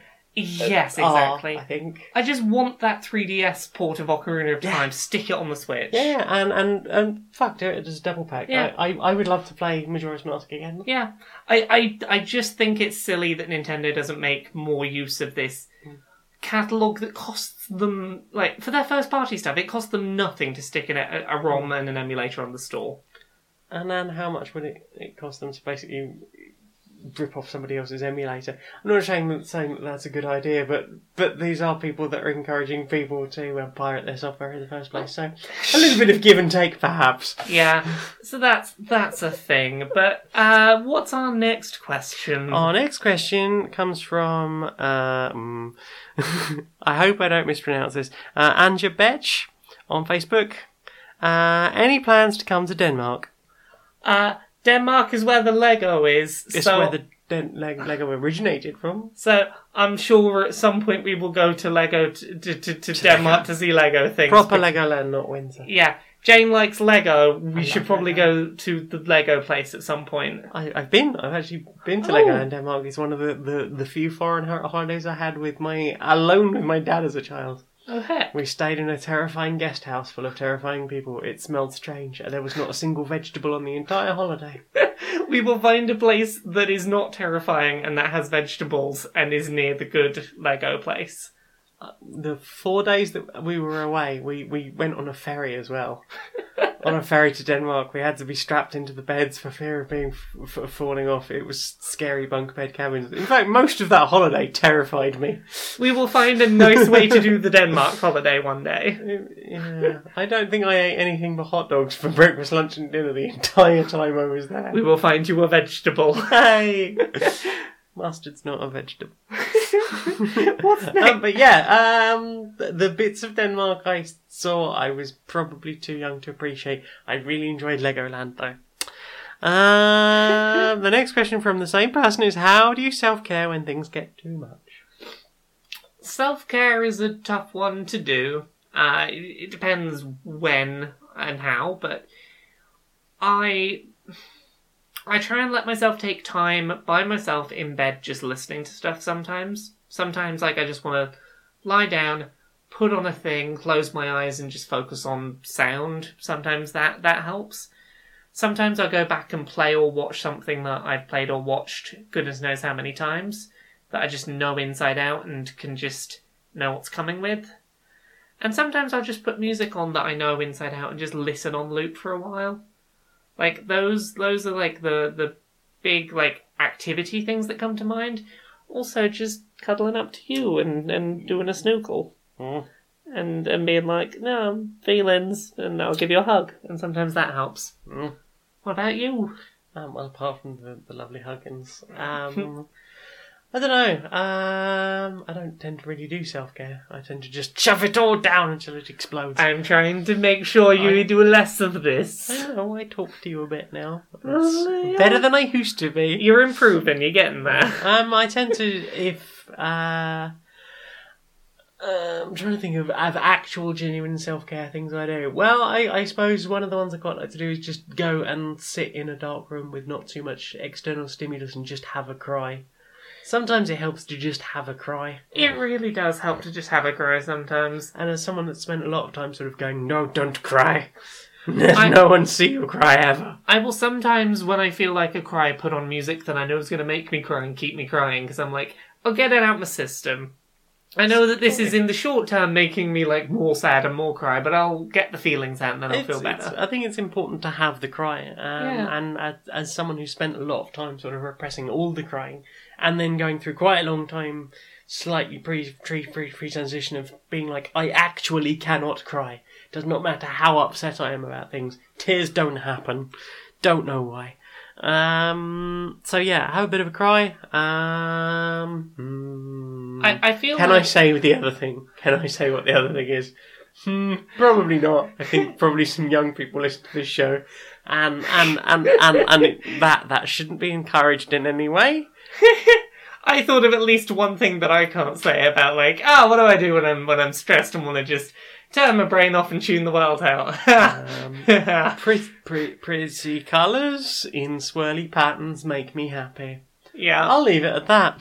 Anyway, they, they um, are they're pretty good, huh? I enjoy pretty colours and swirly patterns and rainbow static coming out of the walls. Anyway, um, Hawk Krishna, the lovely Hawk, uh, on Facebook wants to know what is your opinion on Florida? Florida. I went there once when I was eight years old. Here is the entirety of what I remember. The place I was staying had a swimming pool in the back garden. Same. We had donuts for breakfast. I went to Disney a bunch. It was hmm. really hot and sunny. I hmm. was eight. That's what I remember. Disney was great. Donuts for breakfast, swimming pool in the back garden. I was there for like three weeks. That's what I remember. I was 14, my parents were just breaking up. Uh, well, like physically not living in the same house anymore.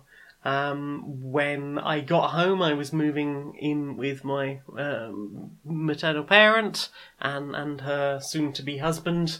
Um, my dad was drinking more. Paternal parent was drinking a lot more. Uh, I think it was the first time I ever saw him cry. Um, but yeah, we went to Florida, stayed in Kissimmee. I had waffles a lot and, and developed a lifelong love of waffles that has just never quite been satiated since moving back to this, or since since coming back to this country. Um, we went to a Red Lobster.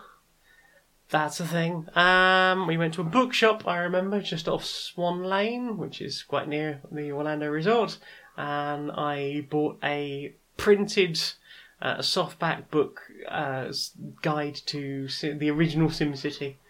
I I was a very tall eight year old. I was tall enough to go on all the big scary rides at Disney while being eight, and I went on the Tower of Terror once with one of my parents. That wasn't allowed. Um, and they they were like, no, not going on that again. And I was like, I want to go on it again though. So I went on it again with one of the Disney staff. Um, and they gave me a free picture from my ride because they were like, wow, you're heckin' brave going on this again. Um, when I was like just a little tiny eight year old, just like, yeah, I go to all the rides. Oh, Uh, I went on Space Mountain. That was on great. Space Mountain. Yeah. Pardon? I went on Space Mountain. That was good. High five. I enjoyed Epcot. I went round um, the what is it, World of Tomorrow thing? Oh, the, yes. the, the ride that's really used to get in because everyone else thinks it's really boring. um, I went on that twice, like consecutively. I think I might have gone on that like the next day as well. I I remember first Space Mountain because I was eight. I did most of the queue and then got really scared and had to ask to leave the queue because it all got a bit too intense and overwhelming. There was just a bit too much happening, and I don't think it was even a fear. I think it was just I got overwhelmed and I was like, "Uh, no, no. And then I asked very nicely, and they let me go back up to near the front of the queue. So I was like, I did the whole queue, and then I got overwhelmed. Can I come back in? Yeah, I suppose Um, that is the thing. Um, I remember did we did uh, Epcot, which I really enjoyed. Um, Typhoon Lagoon. Oh yeah. Uh, Universal Studios, uh, Magic Kingdom. And I think there was one other as well, but I can't remember which. Um, yeah, it was uh, the Disney bit was good. Well, it was in, it was enjoyable as a fourteen-year-old. Um, I li- I drank lots of root beer. Love root beer. Heck. Don't really get it in this country. Love root beer. We we we've had it once in uh, where we are now. Yeah, It's h- very hard to get, and even harder to get vegan. Yeah. Um, What's what's the brand we got that's vegan? Can't remember off the top of my head. But We'll, we'll mention it, ex- if, if we have it exists. again. We'll mention it. When I was young, there was a place down the road from me in, in Wimbledon Chase that used to do IBC root beer, and that tasted amazing. And being a huge fan of um, Monkey Island and Monkey Island 2 at the time, I had to drink root beer, you know, to fight off the ghosts. Do we have any other questions? Many questions. Kit Addison from Facebook wants to know Would you rather pet one rat sized duck bat or 100 duck bat sized biggest rat? So, for anyone who's confused by this question, Dice Funk Season 4, we've recently encountered an animal called a duck bat. Um, I will always answer questions about one one huge thing or many of the small thing with I am more confident in my ability to take down many of a small thing than I am in my ability to take on one of the big things. The big thing might actually pose me a threat.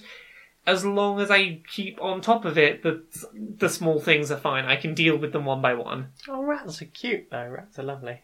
I've I've lived in houses with pet rats before that oh, like Well, they are. I've lived in houses with rats too. I I don't want to to fight either the either the duck It's just no pet. What, what would you pet? No oh, which would I rather pet? Sorry, Just petting them. I apologise. My mind goes to the. I hear Would you the, rather fight 100 Would you duck-sized yeah. horses? Or Yeah, in my mind? I heard this as fight a hundred duck-sized horses or the mm-hmm, horse-sized mm-hmm. ducks or No, whatever. we, we, no, we just oh, do Oh, we're just petting. Oh, then I have to pet the giant duck bat. Because ducks are adorable, and, like, I'm up for, like, the gothic equivalent of ducks. No, it's a giant rat. You get to pet a oh, giant the- rat or a hundred, Even better, I get to I get to pet a hundred. hundred duck bat sized. yeah, I did terribly at answering this question, didn't I? Let's start one over. rat sized duck bat. Oh no, sorry, it is one rat sized duck bat. I- Okay, I, one- got confused there. I will pet the one duck-sized. What was it? Rat sized duck. Rat-sized duck bat. Yeah, That'd it's be a quite it's- small. yeah. I'll, I'll pet the tiny old duck bat. Aww. I imagine the the the, the hundred duck bat sized rats would be slightly bigger, more sort of because I imagine the duck bat sort of being about duck length and Yeah. having sort of duck body shape, but with the floofy chest that you Yeah. get on a, on a bat, and maybe the the the more more maybe the more the bo- more batty wings. Here's my problem with the petting the hundred rats. Rats, while adorable, they're like biting. Mm. Mm, Depends maybe well just, you keep them fed. maybe just badly socialized or whatever. But Mm. I'm picturing myself getting bitten by a hundred rats, and I don't like that thought. See, the reason I would object to the rats is that I know that friendly rats will take possession of you, and that means you're going to get peed on. Ah, And I'm not into rat pee. Let's let's uh, let's pet the duck bat. Let's pet the duck bat. There you go. Thank you. I hope that answered your question. Um, Ostergal on the Discord group wants to know what kind of Bond villain would you be, or hench person, or villain adjacent persons? I would be one where I, I, I, I turn around in the chair with my, oh, bit of this voice, I suppose. I turn around in the chair, Smokey is stroking my cat Smudge, and I go to the superhero who's turned up. I've been expecting you.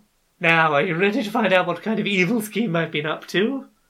I'm going to mildly inconvenience you. I've reshuffled your cupboards so that they're not quite the way they were before, and I've rearranged your filing cabinet. And you're going to have to take some of the fi- the drawers out and put them back in the other place. I'm just going to be a villain of mild inconvenience because, you know, you can threaten to kill a you know a James Bond type. They're not going to die. They'll find some way out of it. But if you rearrange all their stuff, it's going to really annoy them to the point that they're going to ha- they're going to have to just, just gonna have to deal with it, and that's gonna take some time. That gives me time to do my evil scheme. What about you? Um, well, let's lie and say it was a dream, but I once had this dream where uh, I was a, a supervillain called the Janiac who fought in uh, lots of rainbow tie dye and, and used poi as weapons and basically fought against the forces of bigotry with um, several pounds of spinning rice balls.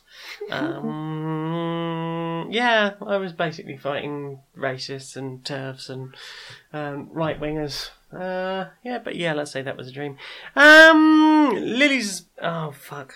I've written this down really badly. I'm sorry, Lily. Uh, I don't know if that's an A or an O. It's not that I can't pronounce your name, it's that I can't read my own writing. I think it's Sawalski. I'm really sorry. Uh, why are kink games on Steam so bad? Um, this has got to be one for you. Uh, kink games. Uh, generally because, like, for the longest time, Steam had, like, no sex games policy at all. Um, the way around it was to, like, s- sell the game with none of the sex stuff in and then provide executable files you could add on on the developer's website. HuniePop. Yeah, there's a bunch of stuff like that. Um, generally, the way that Steam's uh, policies on sex games work now is that you can have mature content in your games, but there's a lot of restrictions on what you can and can't include, which generally revolve around stuff like UK um, acceptable pornography Oh, yeah. guidelines and the fact that Steam is a worldwide distribution platform and they sell their games in every country. Yeah. Um, generally, like kink games in general are not mainstream, and like Steam doesn't want the association of putting a game up on their platform that advocates or you know doesn't just isn't an, isn't outwardly facingly against weird unique sexual things that they might then have to defend when like Fox News in America goes Ooh, this place where all your kids are buying games, it's got games about this weird sex thing that you think's weird, you conservatives. Get get angry at Steam, not the developer of the game. Get angry at Steam. Newsflash next week. Con- conservative Republican representative is caught doing, Doing that thing and worse. Yeah. So, like, basically, it's Steam doesn't want to get the blame if, like, conservative right wing people get, like, oh, you have this sex thing on your store. So you try and keep it very vanilla sex. Um, in terms of games that I think did make it to Steam that have kink content that are, like, pretty good, the one I always recommend to people is Lady Killer in a Bind. Uh, it's not without its problems. Um, there are Yeah. it has its problems, but I very much enjoy its depictions of its queer coded uh, BDSM scenes. Oh. I think that those scenes and the like the the presentation of the power dynamics at play is really interesting and quite sexy. Yeah. Um, it's not a perfect game by any means, but it's the best you're probably going to find on Steam if you're looking for kink stuff. I enjoyed your playthrough. Yeah, I had a lot of fun with that. It was very fun. Uh, so, any other questions? That's it. That's it. That's it. That's that, that's it. That's that's that's that's that's the end now. Do you know what I want to see more of? What do you want to see more of? See more of? Want to see more of? Want to see more of? Bros, you justice warriors. Done before a live studio audience. Oh, how, how you doing there, Barry?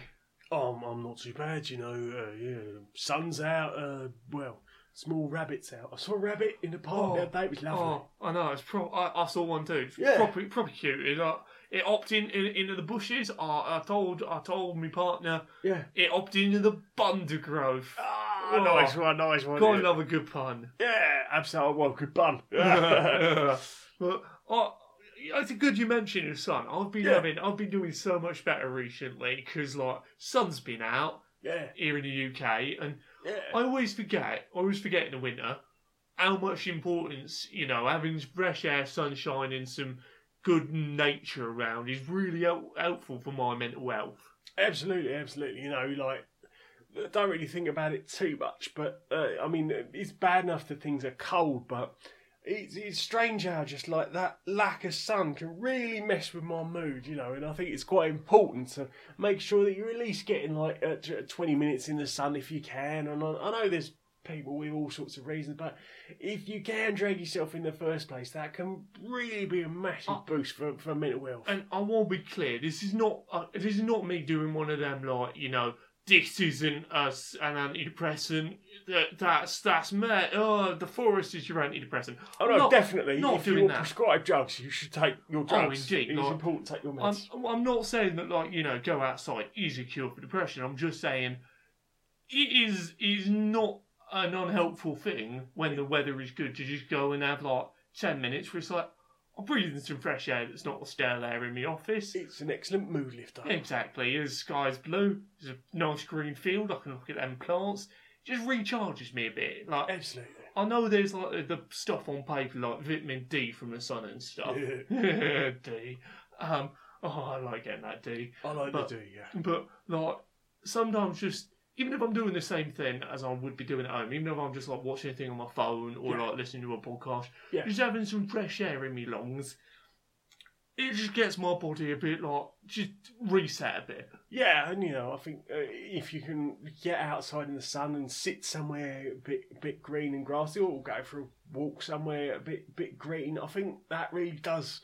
Uh, does, it certainly does me a lot of good. Yeah. Like, don't get me, don't get me wrong. Like I'm saying, it's not a replacement for, for taking your meds if if that's what you need to get to get on. But on top of that, you know, it's a nice mood lifter It- in in, in yeah. its own separate and quite It- pleasant way. If I can, can't always, you know, make myself do it, but when the weather's nice, I try and just put on a podcast, even if I'm only out for 15 minutes, go take a three, four minute walk, sit down for five, five, ten minutes, three, four minute walk home, sorted. Yeah, I mean, and uh, although it's not always, uh, you know, distance-wise good for to find somewhere green, but certainly if you can get out in the sun, you know, expose your skin to it a little bit. If you know, as, as long as you've got no medical reason not to, maybe uh, slap a bit of uh, sunscreen on. You know, certainly give it a look. You Try and try and get you know. 20 minutes of of of, uh, of daylight a, a day is, is, is genuinely quite good for you. Even if you can't, if you're if you're staying at home, open curtains or blinds. You know, it can make a big difference. You get some natural light in, in from one of them light yeah. bulbs. Open, open a window as well, you know, get some fresh air in because I think it's, it's important that you, you're not just breathing your own farts all day. Oh, exactly. Well, it's been a good chat. It- It's always good catching up with you. Always, always. Well, I, I am, you know, this has inspired me. I think I'm going to go out for a, for a little walk in the sun myself. Oh. I'm gonna, I'm gonna proper enjoy my next one. Oh, soaking up that D. Yeah, I'm looking forward to 20 minutes of D. nice. nice. So this is the end bit now, then. That's the end bit right now. How, how do we do the end bit? You, you know how to start the end bit. Um, I say that I am Maniac Janiac on YouTube and Twitter. I can be found as J Nearest Magnet on SoundCloud, and I can be found on StoneMonkeyRadio.blog, which it says on my tits today, which smell faintly of coleslaw, but that was a sandwich-based accident from earlier. Um, Sainsbury's spicy pulled jackfruit wraps. They're pretty good. Oh heck, it's like barbecue pulled pork but vegan. Yeah, I mean this is mainly nice, tasty squish and sort of a coleslawy vibe to it. It's not that spicy. In fact, it's not at all spicy. I will have to rip one open and fill it with sriracha one day. See that? and then you say what you do. Me, I can be found at Laura K Buzz most places on the internet. Laura K Buzz on Twitter. Laura K Buzz on YouTube. On top of that, you can find me Monday to Friday, 9 to 5 at kotaku.co.uk. I wrote about Forgotten Anne this week. Uh, slightly more uh, spoilers, but not much. It's very like early game spoiler stuff. You can also find me on Dice Funk, which is a D&D podcast, 5th edition. I'm on seasons 3 and 4. They're all self-contained stories. Uh, we're planning season 5 at the moment, and um, I'm just going to say... No, don't. No, no, no, it. I'm not saying the, the whole thing. There's going to be someone very cool on season 5 that I'm excited to be podcasting with. So, I'm mm, very excited for you to podcast with too. yeah, so season 5 is going to be fun. Uh, but yeah, go check out seasons 3 and 4. I should note, if you listen to season 3, I don't show up to like 8 episodes in, so don't worry if you start listening to season 3 and go, there's no lore on this. There is. Oh, just you wait. So there is. Or just you wait till I turn up. Uh, Lesbianing the place up. So yeah, I think that's everything. Thank you very much for listening, and until next time, be a stranger.